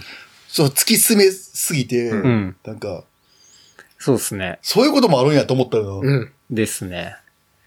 で、まあ、そういうことをね、まあ、いろいろこう重なっていったら、あの、財政難に陥っている今。やもう、大赤字やもんな。大赤字。去年俺らさ、マジウケるわっていうもさニセコとかでさ、はい。めっちゃ怒ったりとか、はい。なんか、アルファード乗り付けたりとか。え、なんか、え、5000円のウニ丼食わんかったっけ？だよ、7500円。あ、7500円のウニ丼食ったよな。はい。とかつってやってたのに、今や大赤字や。大赤字なので。なんかあのー研究のためとか言って、矢野さんにクーポンもらって、ラファ10万円分買ったりしたよな、そう。ですね。しかも、大赤字って言うけど、まあまあ、えぐい額そのう。あの、赤字。多分、額は言わないですけど、うん聞いたら多分引くと思います。まあ、っすよね。うんまあやで。はいで、これで、いやいや、とりあえず、繋いで、うん。秋冬で盛り返そうって言ったら、記事が。そう、記事が。あっていう。だからそれは皆さんね、あの買ってください、普通に。それは無理だわ。だから、あの、ちょっとね、あの、そういう、なんていうんですか、納得できない部分は機当然書いて能的にはマジでいいんです。うんマジで。はい。で、しかももう季節的にもね、これから暖かくなるんそうそうでそうそ、まあ、あの、いつ、いつ出すかですよね。9月、10月ちゃう。まあ、うんそうやな、木せいぜいに出して、はいうん秋に、まあそういうものが出てきたら、あ、あの時言ってた、あれやと。あれだと。あの、白くなるやつやと。はい。粉吹きジャーどジだと。れぐらい白くなるのか試してやろう試してとほしいです。寛大な気持ちで。逆にもうね、どんだけ白くできるかチャレンジとかやってほしいレベル。そうそうそう。白のジャージにしたりますわ。そうそうやってほしいな。そう。もう、本当もう G ドラゴンはのスニーカーを見る気持ちで見てもらったら。そうっすね。もう困ってます。うん。うん。発注のゼロ1個増やして困ってますのツイッターみたいな感じの呼びいやかけやんな、これはな。そう、コンビニが発注しすぎてはい困ってます的な感じで。そう。なんかね、本当乗る練習の活動的には、旗から見ると、ね、まあみんな、ていすけさんも、こう、ね、よ、言ったら、僕はまあ今、東京いますけど、うん高田さん、ていすけさん、佐々木もサイクルモードでこう、うんみんな集結して、で、飲んだりして、うんいや、なんて優雅なんだと。うんで、ニセコもみんなで行ったりするかもしれないし、そうやで。っていうね、まあそういうのを見てるかもしれないですけど、うん。まあ実はあの、アヒールというかまあね、そういうものが下でバターしてるっていうの以上のやばさというかもう溺れかかってるみたいな。だって本当はさ、秋冬をバカーって打って何百万円売り上げ上がって、全員で、あはれ、なんかアンバウンド出ようかとか、うんそういう無理やったもんな。はい。だってな、ここだけの話、1周年でうん。クーポン出しますとかって言って言ってるけど、はい。あれも、とにかくうん。売り上げを上げて、もう現金化しないと。しないとやばいっていう黒字化しないとみたいな。トントン、せめてトントンまで持っていかないと。全然届かへんから。届かない。めっちゃおもろない？めっちゃ面白いと思うんですよね、この話。すごくないですか？10年そうシュッとしないから。ちゃうしな。なんとか売り上げ作りたいんですっていう。んいや、このエピソードめっちゃ面白いと思うんだよね。あの、みんな涼しい顔今までしてましたけど実はっていう、ね。これあの、今まで俺多分アリババの話結構してると思うねんけど、はいアリババで物を作って、うん。すげえ儲かるってはい言いすぎて、うんこういった負の側面を言ってなかったから、今日はいい、そうそうっすね教訓としてもらったら、まあちょっと懺悔会みたいな感じになっちゃいますけど。いやでも一個やっぱ気になってんのはまだジレが来てないことと、うん。俺はまた信用しないで。あと担当者が辞めてるやんか。そうあそうなんですよ、あそこが。だからなんか引き継、がれてないよ。そう、去年の9月かめちゃめちゃ不ら、安。そう、去年の9月からまあ、コミュニケーションコスト高いも散々頑張った。で、一個型を作ったら、じゃあ、ね、次には活かせるなっていうところを、僕はもう糧にやってきましたけど、そうその担当者がまさかの辞辞めめるってたしな。いや、ほんまに次のめっちゃ怖い。春、半袖ジャージは、じゃあこれで素材こうして、で終わりのはずやん。うん。カットも全部。はい。はい。またゼロからや。またゼロ。まあ、あの、アリババの、まあそういうところってね、まあなかなか担当者が変わると引き継がれないとか、まやっぱあ、そういいところは引き継いでくれたりとかしますけど、子はうん。転職するから。そうなんですよね。うん。でもまあ今回の場合はあい、つできる子ではなかったですよね。うん。ちょっとあの正さ、独自のアレンジ入れてくるのやめてほしいよな、マジで。そうっすね。ほんまに。うん。っていうね。というわけで、あの、はいぜひ皆さんそこを踏まえた上で、はい。あの、我々をちょっと生温かい目で見てご理解いただいた上で、ちなみにでも今回そのサイクルモードでローンチした、はい。ね。あのそうですね T シャツとか、うん短パンはすべて国内で製造。はい、国内。安心安定の明ら。かに健太郎が、なんか、中国でややりたくない、なんかアレルギーを。まあまあ、時間も、ほら、うんなかったし。あ確かにねんそうですね。リードタイムがやっぱかかるもんね。そうそう、どうしてもかかるし。うん。いや、正直僕の走る方でやってるキャップとか、うんあとはタイツとかは、もう全然なんだストレスなく、いいクオリティで上げられてたりするしかもなんか、地味にさ、うんその、改良できるところをどんどん詰めていってるもんね。ぱ詰めてますね。で、なんなら、あそこのサプライヤーで、まあずっとやってるんで、こういうふうにじゃあロング作りたいとか、ちょっとディティール変えたいっていうと、何も言わないでもう向こうから、フェデックスで2日後には、あの、サンプル送られてくるようになりましたからね。すげえはいもう完全あの、ちゃんといい感じの関係はそことは気づけてて、うん。っていうのがあったんで、うん余計に今回の新規のところが、うわ、なんだろう。まあ、言ったら、まあ、たまたま運が悪かったっていうのもあるかもしれないですけど、こういう感じになっあてん。まりこうサプライヤーをコロコロ変えるのもうんどうなんやろなっていう教訓になったよな。そうですね。ダメだからといって変えるんじゃなくて、うんまあ、まあ、ディスカッションして良くしていく。まあ、 education して、一緒にこう上がっていくみたいな。そう。なんかそういう仕事の仕方の方が、まあいいのまあ、かなアリバ。バのうん。いい部分、悪い部分、両方とも入れたよね。そうですね。うん。まあ、そういうことで。うん。まあ今回の、そうですね、T シャツ、短パン、はえっと、ウェブでね。バンダナはいうん。は、そう、またウェブでもね、うん。出多そうと思分、え、うんで。もう土曜日でサイズ掛けが発生してるし、そうですね、はい。なんだかんだ、まあモチーフもやっぱすごい可愛いし、もうちょっとなんか、プレオーダー的な感じで、そうね。うんうん。やってもいいし。もう在庫は怖い現現象が起きてから。いや本当にもう一年前とは打って変わっての。ほんまに。ほんまやで。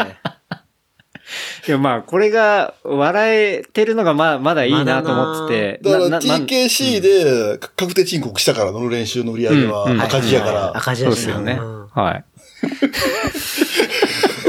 最初はな、税金どうすんねんっつっって言ってたもんて、な。はいうん俺、の、うちの会社の顧問税理士の人にちょっと相談した。りとかして、はい。赤字や。はい。で全然。も、まあ、やらしい話、その、この1年間、まあもうすぐ1周年やけど、うんはいの、売った金額で言うと、うんすごい夢がある額売ったよな。そうやな。そうっすねんイベント会うね確かにストアーズも確かに。含めて。うんはい。ですね。だその分、やっぱ突っ込んだものが回収できひんかったっていうの、できひん可能性があるっていうのが、うん今のまあ赤字の、うん。うん、原因やんな。そうっすね。うんうん。バカみたいに、いろいろ、なんか、行ったり金使ったりしたもんな金使ったなぁ ですね。いや、でもなんか、ドリームやったよな。ドリームやった。うん。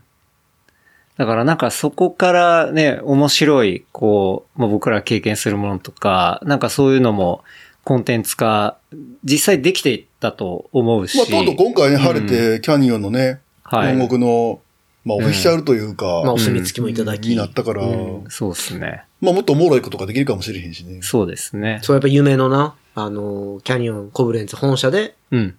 乗る練習グッズを展開すあの、る。キャニオン .com で乗る練習のキットが販売されるっていうそれなみたいなそれをうんやっぱやっていきたいですよね。うんうん。あそこに漢字で乗る練習が売ってたらもう面白すぎるよ。そう面白いですよね。本国で。うん。ドットコムでと。やりたい。そうん。まあ、そんなね、紆余曲折というか、まあ、ちょっとそのカーブでガードレールから転げ落ちそうになってますけど、みたいな。いや、まあもうそうやな。これでミスったらもう解散しましょうかっていうぐらいの ギリギリのところではいるよな。はい。まあでも、それは、こう、このメンバーが、まあ、サイドというか、うんまあ、これ本職でやってたらマジで結構危ないっすよね。いや、ほんまにう。。うん。なんかロットとかさ、もはいっとでかい感じにしてさ、うん途中なんか、さ、全員イケイケになりすぎて、いけるっしょみたいな感じで、マジこれ日本昔話みたいなね。マジそれやんな。本当にああ結構な面白いエピソードなんですけど。面白い面白いうん。っていうのをいいね。コンテンツは提供できていると思うなそはいんだからまあ走る練習、うんあ、違う違う、乗る練習。の練習。日の車で。はい。はい火の車でお届首けして。回りませんっていう。は いえ、なんか420に走る練習もなんか出すの？あ、出します？あのティーザー上、げてなかった？あ、帽子？そう、キャップ、だって去年の伊勢丹の時から、もう腰が重すぎて全然作ってなくてで、まあ、また作る。で、再販ってのと、あの、ヒアネスと一緒にやってるエアリーコットンティーの再販。あーそうだあれも、本当メルカリ、メルカリとかでえぐい値段で出されて売れてたりとかして、はい。うん。T シャツでだって1万5千とかで売れてたんじゃないかな。売れてたんや。はい。やば。やばいな。なんで、まあ、全然、それは神谷くんと、うんあの、もう一回作りましょう。でうん、まあ、あれも秋のサンマ、前回はサンマが美味しい季節で旬でみたいな。うんまあ、実際あの、コットンティー着て気持ちいい季節に出そうってんで出して、で、まあ、今また春で、まあ、そうやな気持ちいい季節になってるから、じゃあ出そうっていう。なるほど。まあ、そういう旬の時期に出すっていうのをやりますね。いいっすね。4月20日に。うん。だから、これの配信があった水曜日に、走る練習の方は、はい、出すと。感じですね。走る練習は、まあ、順調やと。は大丈夫ですね。は いあの、幸い。うん。いや、もう、乗るの方がね、あの、楽しい感じに、ファイヤー感になってる。もう面白いよな。動いてる金額はえぐいもんな。一応ね、ちゃんとあの、家計簿みたいのもね、あの、つけて、うん。マイナスが積み上る。がっていってるよな。はい恐ろしく。うん。もう、あそこまで行くと笑うしかないっていうね。そうやな。うん。まあでも、楽しいことには変わりがないんで。んそうやで。うんもうだって、こ根元はだって友達と遊んでるっていうことやから。はいそうなのでそれは変わらへんし。うん面白い。せめてちょっと、マイナスをゼロにしたいね。うん、そこですね。まあだから、T シャツと短パンとバンダナ新しいの出すので、まあそれは今のシーズン、これから気持ちいいそのその白くなるキットの、なんか、処遇はどうするわけ？いや、まあだから、秋に、まあそういうことをしっかり書いて、うんで、もう全然本当限界以下とか、まあそういうレベルでうん、まあ出す。そうか、一回このエピソードが配信されたタイミングとかで、うん。今買ってもいいよっていう人に受注取る？あまあ、もしなんかそういう、そうじゃあ、例えばこうしたらいいんじゃないですかとか、あの、それでちょっとあの、もハッシュタグつけてもらって。欲しいとか、それでもうん。欲しいって言ってくれた人には、なんかこう、俺らもさ、うん。なんか返せるものが。ね用意できたらなアイアイディアとかなんかそういうものがあちったらってなみに、今回のビブショーツのパッドもめちゃめちゃいい。そうだから、そうやねだから欲しいんですよね。マジだけいや、そう、すごいベスト。。でパ、ッドが多分今までのビブの中で一番良い。いいんすよね張りもあるし、そう形もいい感じ。パクリもしないし、選択しても。うん。あれはかなりいいとだ思う。からなおさらマジ生地がそうやね欲しい生地だけやわね。あれが白いジャージやったら問題なかったん。あ、まあ、まあまあ確か全く見に。えへんから。そうっすよね。まあ同じこと起きてんねんけどな。起きてんねんけどでも見えへん、目立たへんっていううのは。ん、うん、うん。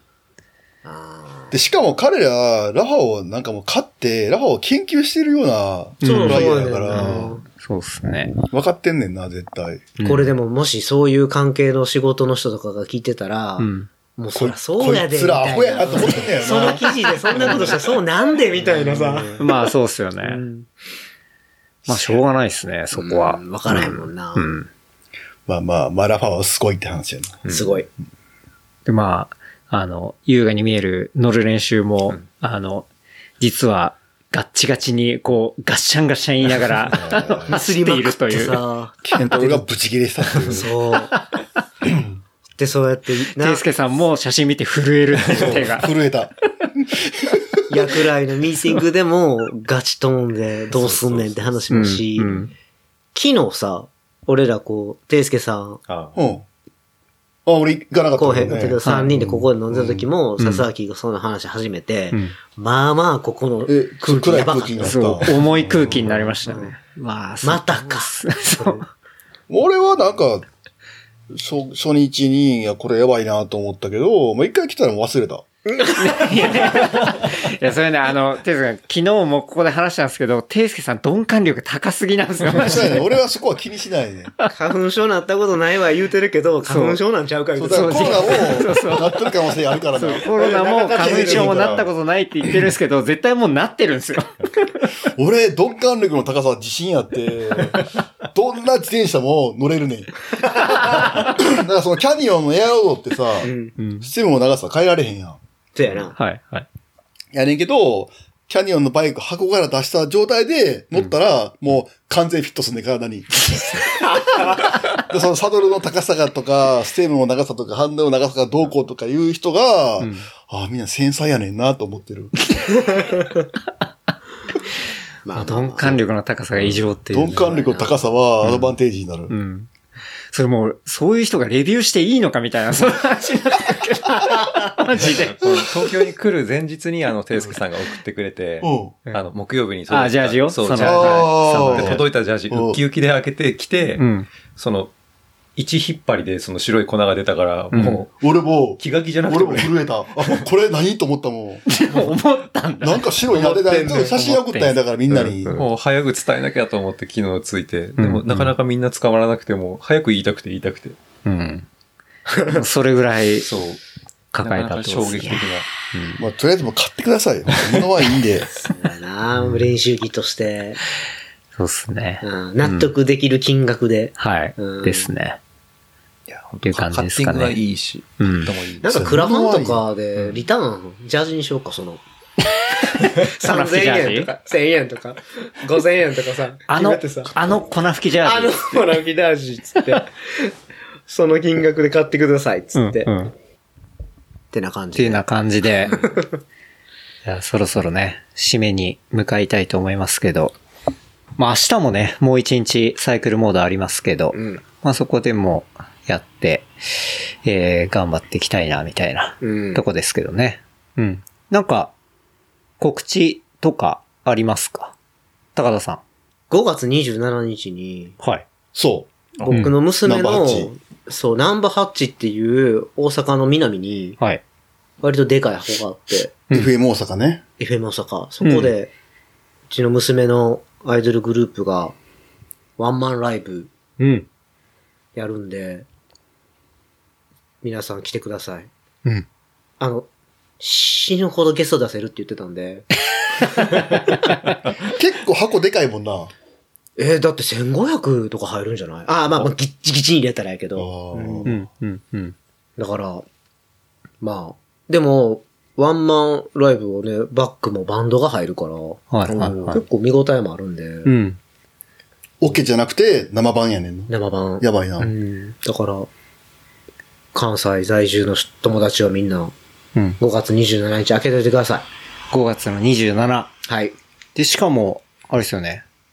あ、そうそうそう卒卒業？卒業を発表して、うん、本人はもう二十歳になったら、一旦辞めるっていうのは決めてたから、まあ俺らは、親、親とかははい知ってたけど、昨夜この花の高田あかりさん。ちゃんがはい。はい。卒業と。卒業です。4年やらはった。よね。16から20歳まで。すごい。そうなんや。4年になるんや。16から20歳ってすごい、その、青春を。いや、青春やんな。本当にほんまにすごい青春を。やばやばい。うん。つい、ぶっこんだ感じやんな。まあでも、青春やったと思うで、やっぱり挫折っつうか、うん。仕事やからさ、そういう大人の世界とか大人の事情とか何にも分からへん子供が入って、うん。でもなんかうん、高田くんっていうアイドルオタクの親父がおるわけやん。うん確かすごいに確かに。ブレーンやん。うんいや、いやいやいやいや、でもそこは、どっちかっていうと、アイドル業界に理解がある父親として話ずっと聞いてたから、う。うんん。でもまあなんかこう、いろんな、そう、だからまあ、挫折とか諦めとかもして、それでもさ、めっちゃくちゃでっかい箱とか、うん。普通の人やったら立てへんような箱とかでもライブして、うん。じゃあ1500入れなあかんな。1500も多分箱作れへんと、あの席は作れへんと思うけど、そうそうそう。うんまあそんなんやしな。えその日で最後の？うん。最後は、な、日付が出てるか出てへんか分からへんあ。俺は知ってるけど、その後、夏ぐらいうにん、卒業は決まってて、うん。っていう。だから、要は、最後のワンマン。ワンマンがやっぱ一番でかい、一番客を呼んで一番でかいライブやから、まあそこは成功させたいってうん言ってるんで。ケンタロウも来てな。527。527、大阪入りですね。大阪入りで。うん。笹明も。おおおす。あの、じゃあ、乗る練習の。また、また赤いのが積み上がる。赤字に赤字を塗り込むぐらいの感じあで。の、Google のスプレッドシートがずっとマイナスっていう。あれもう俺開きたくないもん。俺も長いで見てない。僕ずっと開いてますよ。あ、やばい。俺最近打ち込んでもない。いや、打ち込まないと。そうそうそう。まあそう。どんどん積み上がっていくから。そうはい。うん。527みんな開けといてください。はい。ですね。酒屋この花、ワンマンライブち。ゃん、はい。うんワンマンライブ。まあ見応えあると思うんで。はい。うん。いいっすね。うん僕も秋葉原で見に行ったことありますし。そうやんな。はい。アイドルカルチャー。見るとだって面白いやん、あれってうんうん。ていすけさんも一回見てくれてそう、る。生誕祭な。うんうん。僕は秋葉原行った時、クリリンと行きましたね。あ、そうやなはい。栗林と。栗林と。はい。クリリンと。いったいったう。ん。かの有名な。かの有名な。はいだって、リプリグと FM 登場してるよね、クリリンって。もちろん。うんもちろん。何度も。うん。最近登場してもらってないですけど。う。うんん。もっと楽しみにしてるんで、エピソード。はい。ちょっとまたオファーさせてもらおうかなって。いいやん。はい。思いますけど。はい。もんじゃも来てくれたね。前の名古屋のワンマン。あ、マジで？もうじゃへえうん。めっちゃよかった言ってたで。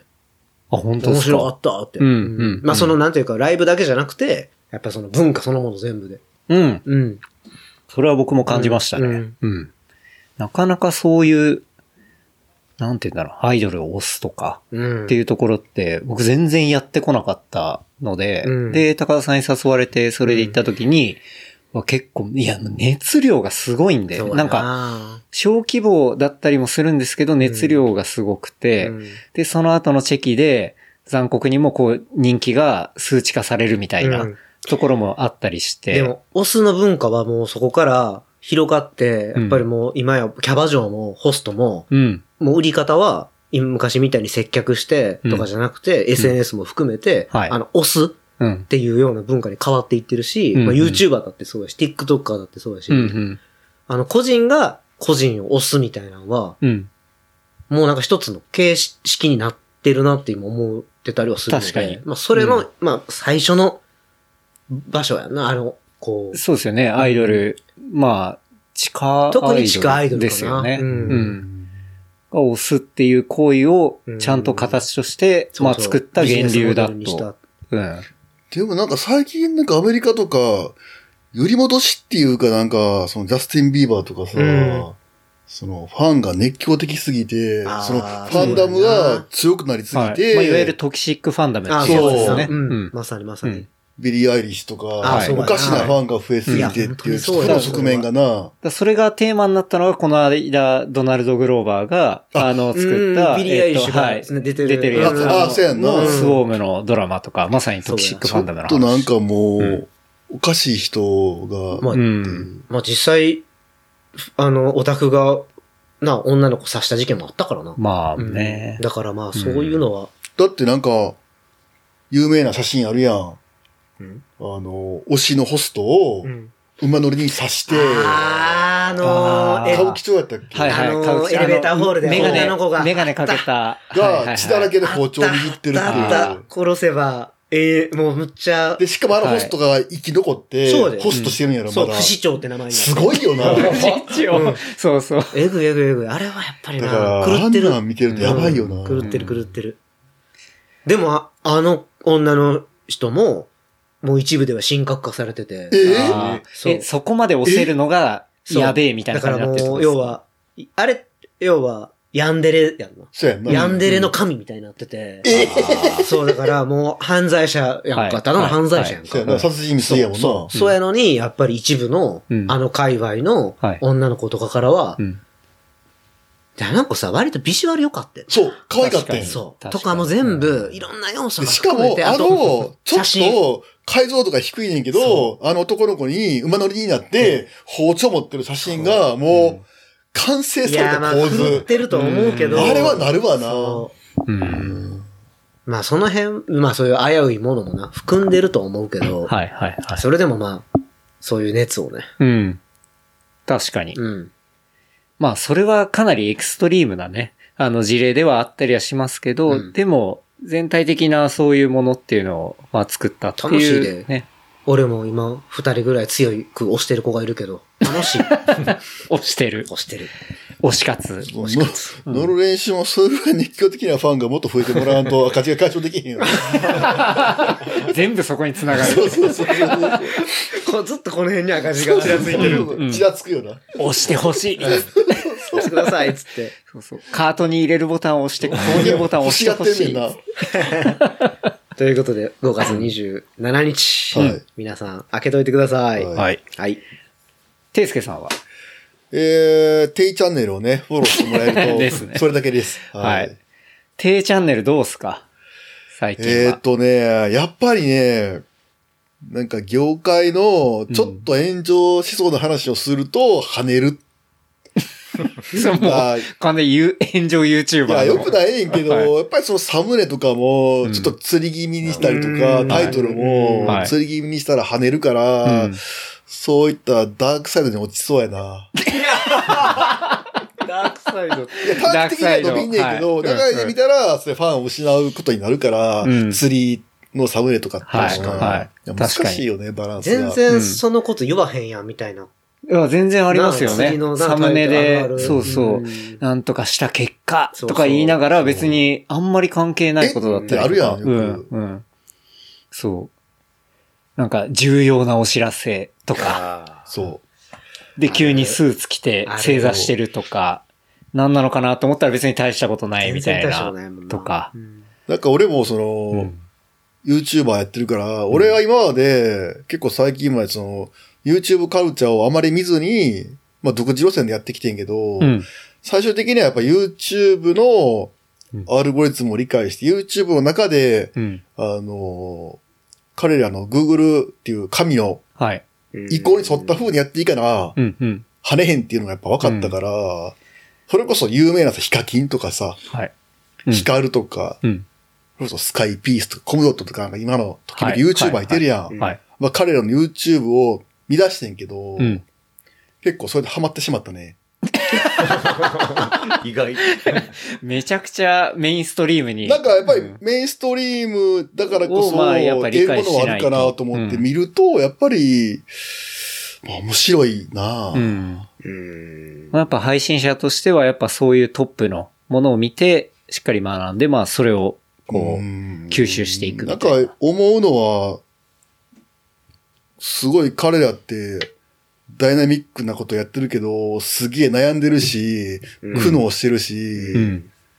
そういった苦悩する姿がまたファンが見て喜ぶというか、うん。まあまあまあ、まさにそうよな。なるほど。あれがまたいいんやろな、アイドル的なもんやんな。ん押せるっていうな。うん。まさにじゃあ今、僕ら苦悩してるじゃないですか。そう、だから、すごい、苦悩してる。またその話かところっていうのは、まあ次は、もう、伸びるっていう、今しゃがんでる状態やね泣ける。泣けるっちゃ。そう。俺らのこの必死さすごない 何でもかんでもさ、の練習の、ジャンプするには、一回しゃがまなあかんから、で今俺らしゃがんでんねん。あーよくあはいなんか。確かに。こすり切った名言が。自己啓発本にありそう。っていう風に YouTuber が言うとファンがまで喜ぶねん。そうやええなるほどね。じゃあ次は、あれやな。乗る練習赤字額言うて、晒しますって言って。言って晒さへん晒さへん。炎上動画。そうそう。で、あの、マイナスすげえつけられるっていうな。サブダウンをつけられるっていう。やばいなぁいや、でも確かに、ていすけさんもいいっぱい研究してるんですね。研究はやっぱり、うんまあ研究っていうか、やっぱり YouTube のアルゴリズムに沿っまたコンテンツを出すとほんまに跳ねるから、まあねや。ってると見方は変わるやろうな。いや。そりゃ。もうめちゃめちゃわかる。そうやんな。ううん。やっぱり、確かにな。ぁ面白い。え、古着チャンネルの方は？古着チャンネルは忙しくて2週間動画出してないねんけど、うん。でも、うん。やっぱり週に1回毎週水曜日に出すっていうのをコツコツ続けると伸びるから、うーん。やっぱりソーシャルってコツコツやるしかないよな。まあ何でもそうやんな。いや、ほんまにそうやね。うんだから自転車のトレーニングと一緒。確かに。トレランとほかんまにランニングと一緒で、近道なし。近道なし。で、うんコツコツやってると、そのうち、神様が微笑んでくれて、また自己結構積み立てきた。確かに。自自己啓発感あるな、なん神様か。が微笑んでくいや、る。いでもほんまに、結局運やねん。や、それは、まあまあまあ、まあ運もちろんやねんけど、で、も、結局はそのルーレット回し続けなあかんから。そうやな。うんそりゃそうや。ルーレット回し続けるっていうのは、その、動画を出し続けることやから。確かに。うん確かに。うん。だからまあ、それはもう、なんか、アルゴリズムを超えた、コツコツやるしかないっていう。でも YouTube がコンテンツとして残るから、うん跳ねてからそれが再利用されるっていうのは結構いいっていうもんな。だからコツコツ出しても、マイナスにはならへんっていうのは。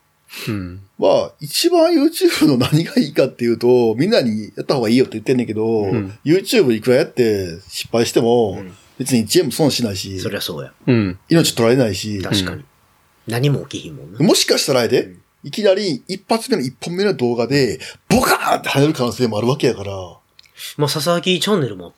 佐々木チャンネ確かにルもうっかりドカーンっていくこともあるから、ひょっとしたら。最近佐々木チャンネル上がってないですね。あの、だって冬でチャリ乗ってないから。あ、あれ、チャリなん？チャリ限定なん？そあ、そうなんすね。そうなんや。あ、そうだって、あれ？それ以外の需要あるかな？なんか佐々木がマッシュのことを一生喋ってる、なんか動画とか俺ありやと思うけど。いや、なんか札幌の日常とかを知りたいっすよわかるね。マジ？そういうこと？うん。うん。あ、じゃあ意外と、全然自転車乗れないとか、まあ、逆に乗ってみるとか。あ、そういうこと？うん。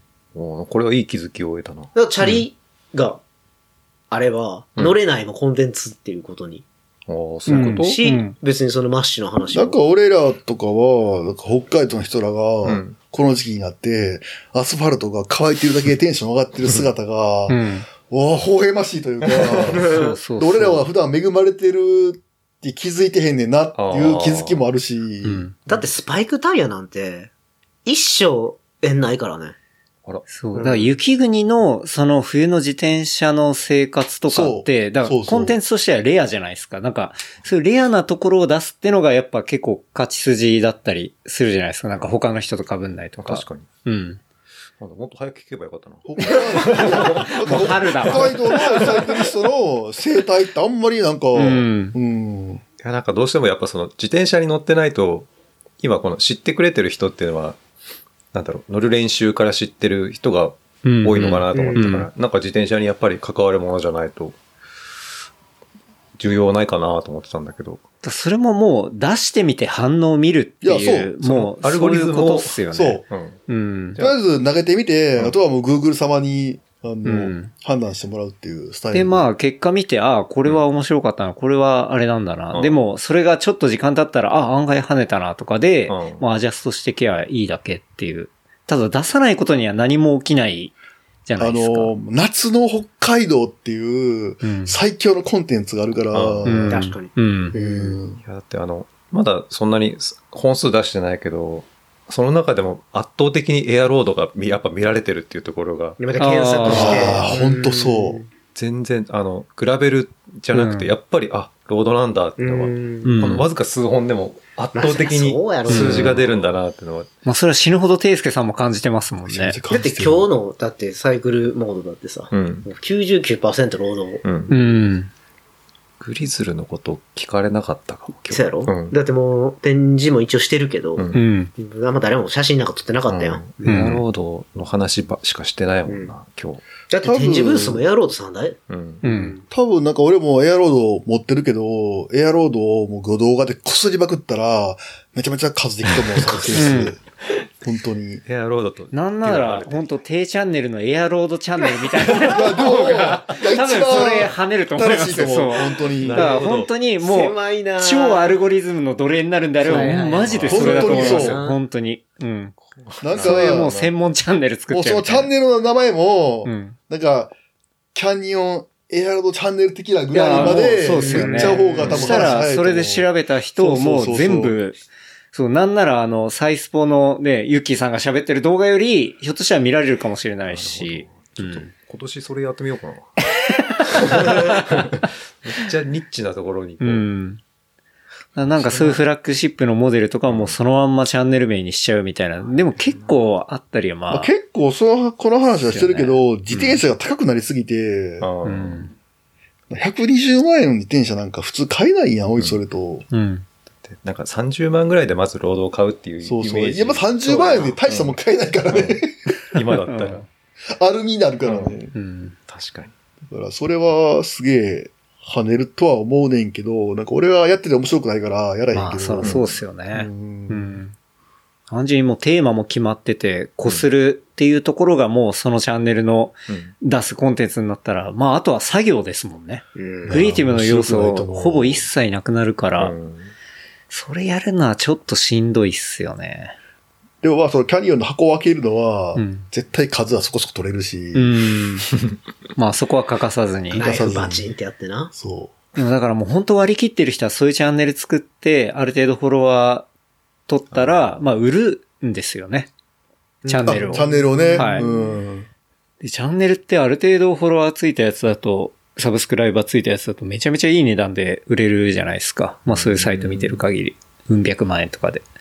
なんで、まあそういうところをもう本当に割り切って なるほど。やってる人もまあいるっちゃいるっていうとこっすけどね。うん。まあでも今んとこ、まだ6000人行ってないから、もうすぐ、まあもうすぐ6000かな。うん、うん。まあでも、ていすけさんのチャンネルはかなり俗人的というか。だって、はいはもう森本ですじゃないと。そうですよね。うん成り立たないから。うん業界人受けしかしないね。で 業界の人はみんな見てるっていう。はい。せやんな。うん。でも、なんか、今日、ケンタさんとかさ、はい。マサ君とかが多分うん20万人とかで、はい。結局トップがもう20万人、うん。天井が見えてる。パイ、パイがそれぐらいの大きさやったで、ヒカキンが1000万人とか、はじめ社長が1000万人とかやねんけど、うん絶対1000万人いかないから、まあそううだよん。まあ、そうですよね。カテゴリー的にも。そういう意味では、天井が見えてるから、夢はあんまりないカテゴリーやと思う。うーん。まあ、カテゴリーチョイス。だから、そうやってスケールさせたいんだったら、カテゴリーチョイスはもう最初からそう。割り切ってやんないといけないですけどね。うん。あとはでも、そうやって登録者数が少なくても、要はそういうふうなものを見てる人の、えっと、購買力が高かったりすると、要は広告の単価が、うそうそうはい。CPI がね、うん。上がるから。高いんで、うんまあそういう商材を少ないけど、回せるっていうか、っていうところの、まあそこのバランスじゃないですかね。うん。まあ、まあ、なんか、まあ、キャニオンなんか特にまあ、その、D2C ブランドやから、うん。まあ、言わせは高いと思うのよね。うん。YouTube との。確かに。うん。確かに。まあ、でも、1万人はなかなか遠いね。いや、でも、頑張ってれば、うんうん。ね。うん。そう、いつか間違ってどっかで跳ねる可能性もあるから。あるあるある。うん。うん。まあ、やっぱちょっと、あと2、3回骨を折って、じゃあ、ボン。骨折るコンテンツはどうだったんですか？跳ねました。まあまあまあ、よかよかったよ。それはあれでじゃあ今回の渡米でも。と上で。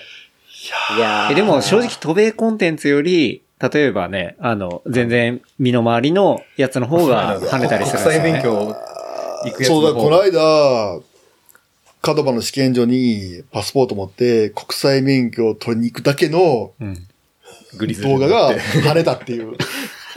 結構うちのチャンネルの規模やったら、24時間で5000ビューって結構いかないんよ。ううんで、すぐにこの間クリアしたから。はあはあ。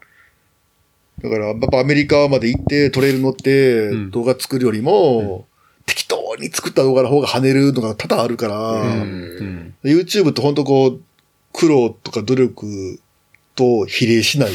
うん。まあでも、その、えだもうちょっと、なんて言うんだろうな、生活に寄せるとか、うんポップに、一般に寄せるみたいなところがポイントだったりするんですかね。どうなったら。まあ多分なんか、YouTube ショーツ？うん。ショーツとかで、球数打ちまくって、うん。で、それでちょっと反応を伺うっていうスタイルもあるみたい。うんなう。うん。うんんショーツね。ていすけさんがショーツで踊ってたらやばいな。やばいな。うん。やばいっすねう。んうん。ショーツ、収益やばいよ。どうやばいんですか？例えばその、5000円再生やつとか言っても、はい。その収益見たら、うん。US ダラーではい。0.1ドルみたいな。おおこれこれ10セントみたいな。ええそんなもの、ぜ全然あれお金にならない全。然お金にならない。あ、でもその跳ね具合とかを見て、あ、このコンテンツはいけるみたいな、そ測りになるっていうう。まあ。だから要はまあその TikTok を倒すためにまあまあ。Google がやってんねんけど、そうっすけど。でもまあ、全然やな。うん。T チャンネルで、D チャンネル。ダンス動画。ぜひ、あの、フォローお願いします。踊ってみた。歌ってみた。何歌うんだろう。いやー、なかなか成功せえへんな。だから、スクミズとかすごいなと思うな、やっぱり。つくみずくん、ショーツやってました。ああ、まあ、スクミズは淡々と彼が好きあまあまあなまあ、うん確かに。タイヤとか、うんガーミンとかやってるけど、確かにね。じゃあ、T チャンネルっていうことで。はい。ぜひ。佐々木は、佐々木チャンネル。佐々木。今思い出した感じなんですかああ、佐々木チャンネル。今の登録者数は？今300超えたぐらい。ああ、であーいいっすねも、その辺が一番辛いね。うん。なんか、まあ、出してないのもあるから、ちょっと、あもう一回春になったら、まあ、ニセコグラベルも来月あるし、うんまあちょっとそこでまた撮ったあ、りとか。もう来月か。あうん、ニシコグラベルの宣伝せなあかんよな。あ、そうですね。確かに。うんえっと、5月の21。21、えー、北海道ニセコですね。まあ、リゾート、スノーリゾートエリアで、5月なので、ほぼ雪は溶けてないんですけど、まあ、そこで、えー、パナレーサーニセコグラベルうん。2023。パナレーサスプリンーグライドがもう冠スポンサーってことか。カムリ。う。うんん。そうですね。というもの。グラベルのライドイベントですね。スプリングライドっていう、あの、距離がちょっと短い、うん。60キロぐらいだっけな、今回確か。なんか、去年、春と秋走ってるやん。うん。うん。マジ楽しいのは実は春やから。それは満場一致。ちょうどいい、こう、うん。秋はガチすぎんねんな。うんそうっすね。お腹まあ距離的にもいっぱいだ。ったななんだかんだグラベルライドって普通のロードのライドの1.5倍かうん1.7倍ぐらいの感覚じゃないですか。なんか疲れ具ロード合的には。が、ロードが50キロやったら、はいその疲れぐらいはグラベルで打ったら、まあうん30キロ。そうそうそう。そういう感じになるんだよなうんですよね。だからそれがまあ、前回40何キロぐらい。で、今回はまあ60 60キロぐらい。キロぐらい。あれでもそれもう公開されてんだっけ？まだかな？うんちょっとわかんないですけど、まあでもそれぐらいなんですよね。うんあの、うん一応なんか、前回よりはちょっと、スプリングライド長いけども距離が伸びてるらしいけど。まあでも春の時期で、うん。まあ結構、なんだろうな、ちょっと涼しくて。うん。で、なんなら場所によっては若干側面に雪があったりみたいな北海道感もありーのみたいな。うんなかなか本州では味わえない。そうですね。うん。で、かつ、まあその、ニセコの行ったらオフシーズンをうん。逆に楽しめるというか、そうそう。でまあそういうライドイベントが。ちょっとなんか秋のやつは長いし、うん。辛いし、まあ短いの選べばいいって話なんですけどね、秋も。発着が山の上のスキー場やから、うん。絶対最後登りになるっていう部分とか。はいあーあ、でも今回のスプリングライドは、あの、ニセコじゃなくて、クッチャンいや、だから余計、うん。だからクッ、チャンのなんか公民館？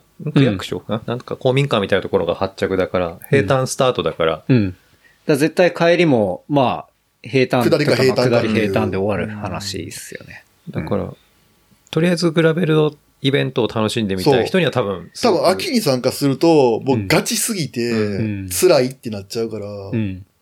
これぐらいの規実は模感が。春の方がうん。緩くて、そう。おすすめ。おすすめすすすめ。確かに。それはそうっすよね。うんなんかあの、腹八分な感じがめっちゃ良かったそうそうそうそうそうもうちょっと走りたいかもぐらいの。そうそうそうそいや、俺らはもう北海道は自転車はもう半分ぐらいで、残りはもう寿司とか、う。そう、まあ今 ジンギスカン寿司ジンギスカンでも大丈夫ですか？赤字ですよ、我々。日、まあそこは、いや、マジで今思い出した、その話。うん確かにな。そうっすね。だからまあ、それ、うん。ニセコグラベルもあるから、まあ、今回の、なんだっけ、サイクルモードで、まあ、今回作ったデザインもいいのできたし、うん T シャツとかも。うんだからこれを、たくさんあのシャツマジでいいよなよ。うん、いいお届けして、くらいかな。うんちょっとあのー、ショーノートに貼ってあるんで、オンラインストアに URL がはい そうですね。それぐらいかな。まあ、佐々木チャンネルをちょっとはい。頑張ろうかな。あと、自転車に乗ろうかなっていう春だし。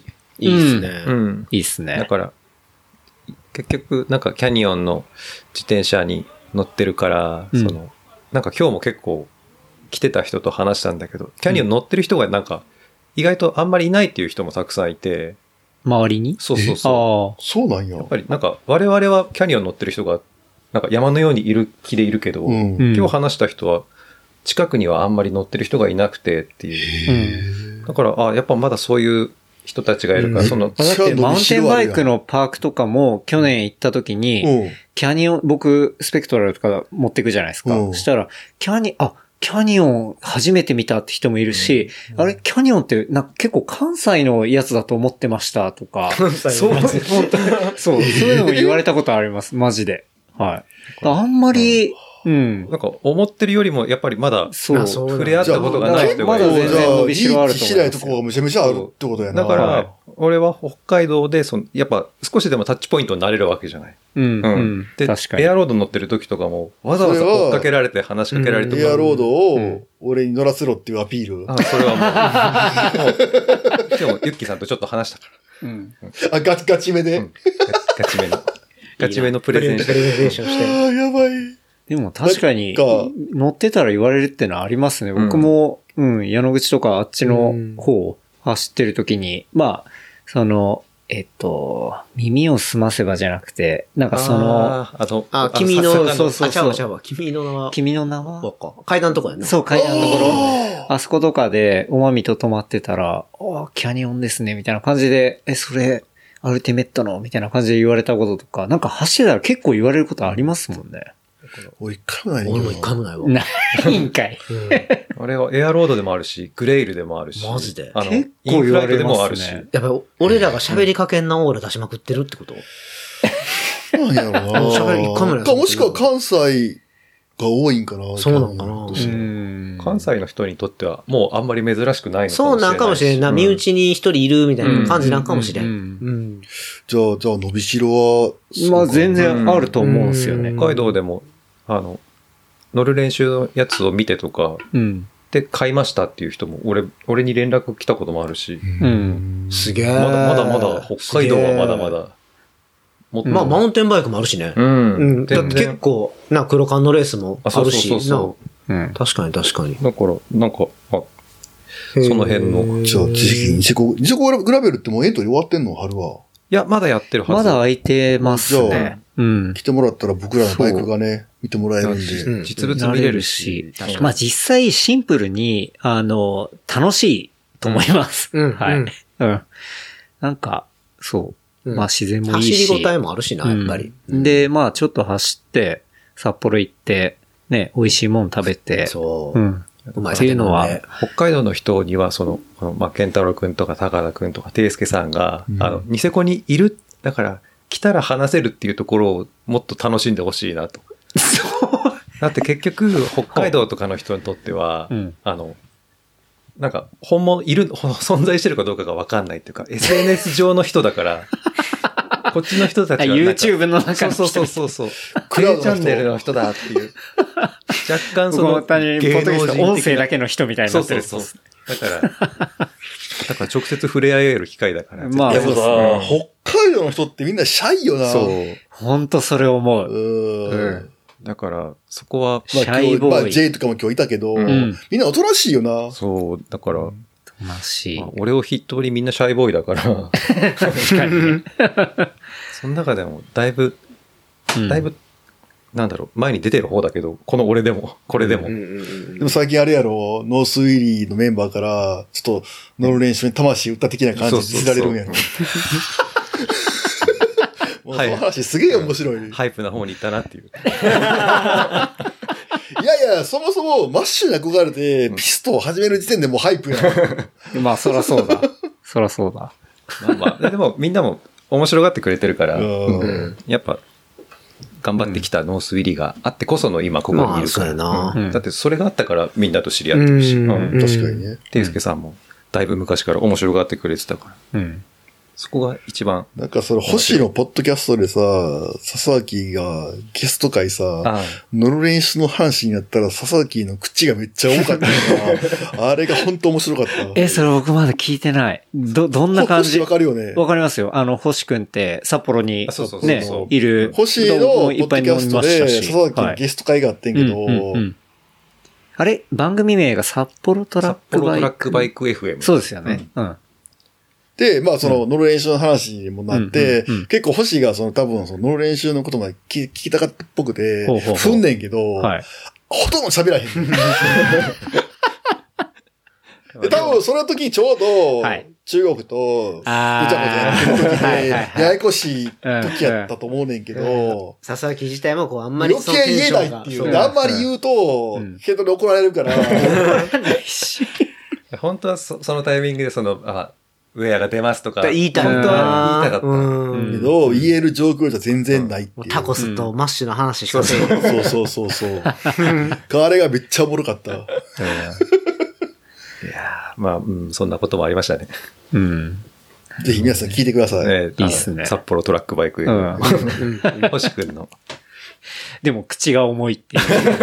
だって星さ、あの、あれ、走る練習のビールのイベントやったりしてなかったっあーけあれ星関係ないんかあれは一応、まあ、お客さんとして参加してるぐらい。あーそうなんやあの、うん別のメンバーが、あ、そうだよ。スイートサワーっていうのが。ランニングのチームがいて、うんそう、そこで、そでも、星くんも参加してくれたりしたし、そう、やっぱ札幌の、もともとピストで繋がってるメンバーっていうのが、と、あとはね、当然ビアセラー札幌あーそうやが、ねはい。だし、トレイルハットうんうん。さんが、こう、関わってくれて、すごい札幌で土砂降りの中、あれひどかったよね。はい。札幌の土砂降りとか恐ろしいわと思いながら。結構寒そうやったよね。いやー、すっげえ寒かった。マジで。でも、なんだかんだね、あの、すごい盛り上がったすっごいもう、くて。じゃあ遅くまでうん。ビール飲んでたよ。そうアフリカント FM の札幌でのカリスマぶりやばいな。いやーだって、だってそのランニングのイベントに、あ旭川からわざわざ来てくれた、めっちゃ遠いんじゃん130キロ離れてる旭川。130? やば。わざわざ来て。で、プリカント FM 好きで、すごっ。やば。やばどれぐらい？もえ上げようとか ?130 キロって、こっから、いや、上げよう以上う、じゃない前群馬とか、橋とか？行けんの群馬とか、も下手したら。うん。いや、もでもそりゃそうや。だって京都から大阪で50キロやから、う、はい。50、60そうやな全然、そっかだからそれの3倍ぐらいってことめちゃくちゃ遠いな。はい。うん。ほんまやわ。すごい。いや北海道のでかさ。でかさ半端ない。うん。いや、それはありがたいですね。だからそれ、本当に飲む練習のあるイベントはなんか、まあ自分関わってるとこもそうだし、こう自分行けないところでもなんかそういうことができたのがすげえ面白かったなと。うん。うん。なんか、この、まあ、乗る練習があって、こういう風にうん。コミュニケーション取ったりして、なんか、まあ、それがきっかけではないけど、なんかいろんなことができてるのが俺は面白くて、うんうんその札幌のみんなとまた遊べたりとか、うん。うん。なんか、あやっぱ面白いじゃん、楽しいじゃんって、そのうん友達と遊んでる感じが、赤字だけどっていう。うん。なんか、その、星のポッドキャストではこんな軽快に喋ってなかった。うんなんで、星くん苦手なんでいや、すそんなことない。もうちょっと透かしてる感じやった。いやいや、いや、星くんのポッドキャストに、あの、か呼んでもらってすごい面白くて、はいはい。で、こマンツーマンで話すこともやっぱなかったし、うん。うん。だから、いやでもそんなに、そんなに重かったかな。うん、ちょっと重かった。いや、多分、それは、ノル練習の活動的にも、あの、暗黒期に入っそう、あの、た時だ一番ったから。やりやりやってる時だって僕もマジ結構嫌でしたもん。なんかそのもうやりとりとか、なんか、そう、うまくもう。うまくいな回ってなかったうまくいくまあ、気今もうまくはいってないって言うけどな、別に。痛いけど、もうあの、正直もう僕は開き直りました。あの、ジレがどんな形で来るかっていうのが一番爆弾が残ってるからね。楽しみっすこうへんっね。ていう可能性もあるしな。そもそも。それマジでやばい。怖えなジレ爆弾。怖い。まだ今、チチチチ。でも、もし、指示通り上がってきたら、物はめちゃめちゃいい。うんそうね。あれ、うんすごくライトウェイト事例め。ちゃめちゃいい。うん。な感じで。ほんまに頼むわ。頼むわ。せめて事例は、あれは多分、分、ランとかトレランする人にもめちゃめちゃ使えると思う。うん。本当にちっちゃくなって、トレランサイズにな,、るし、うんあの、カカーゴビブのポケットにも入るし、要はね、体が冷えないように、そうそう風とかを防御するんであれば、体の芯の部分そう、あの、っていうのを。トルソだけ守ったらそうですよね大丈夫やから、うんあれは、まあ、エマージェンシー的に持ってても絶そう対いいですね。し、うん。まあもちろん、元々のね、使い方の自転車っていうところは、まあ間違いないと思うしあれ、は、めちゃめちゃいい。そうですね。俺はサンプルを結構使い倒したから、うん俺はほんまにいいと思ってたから、うんまさかあのリフレクターストライプが ウエストのとこにあんな感じで入るとは。これでさ、うん送ってきてさ、うんリフレクターそのままやったらやばいな。うん。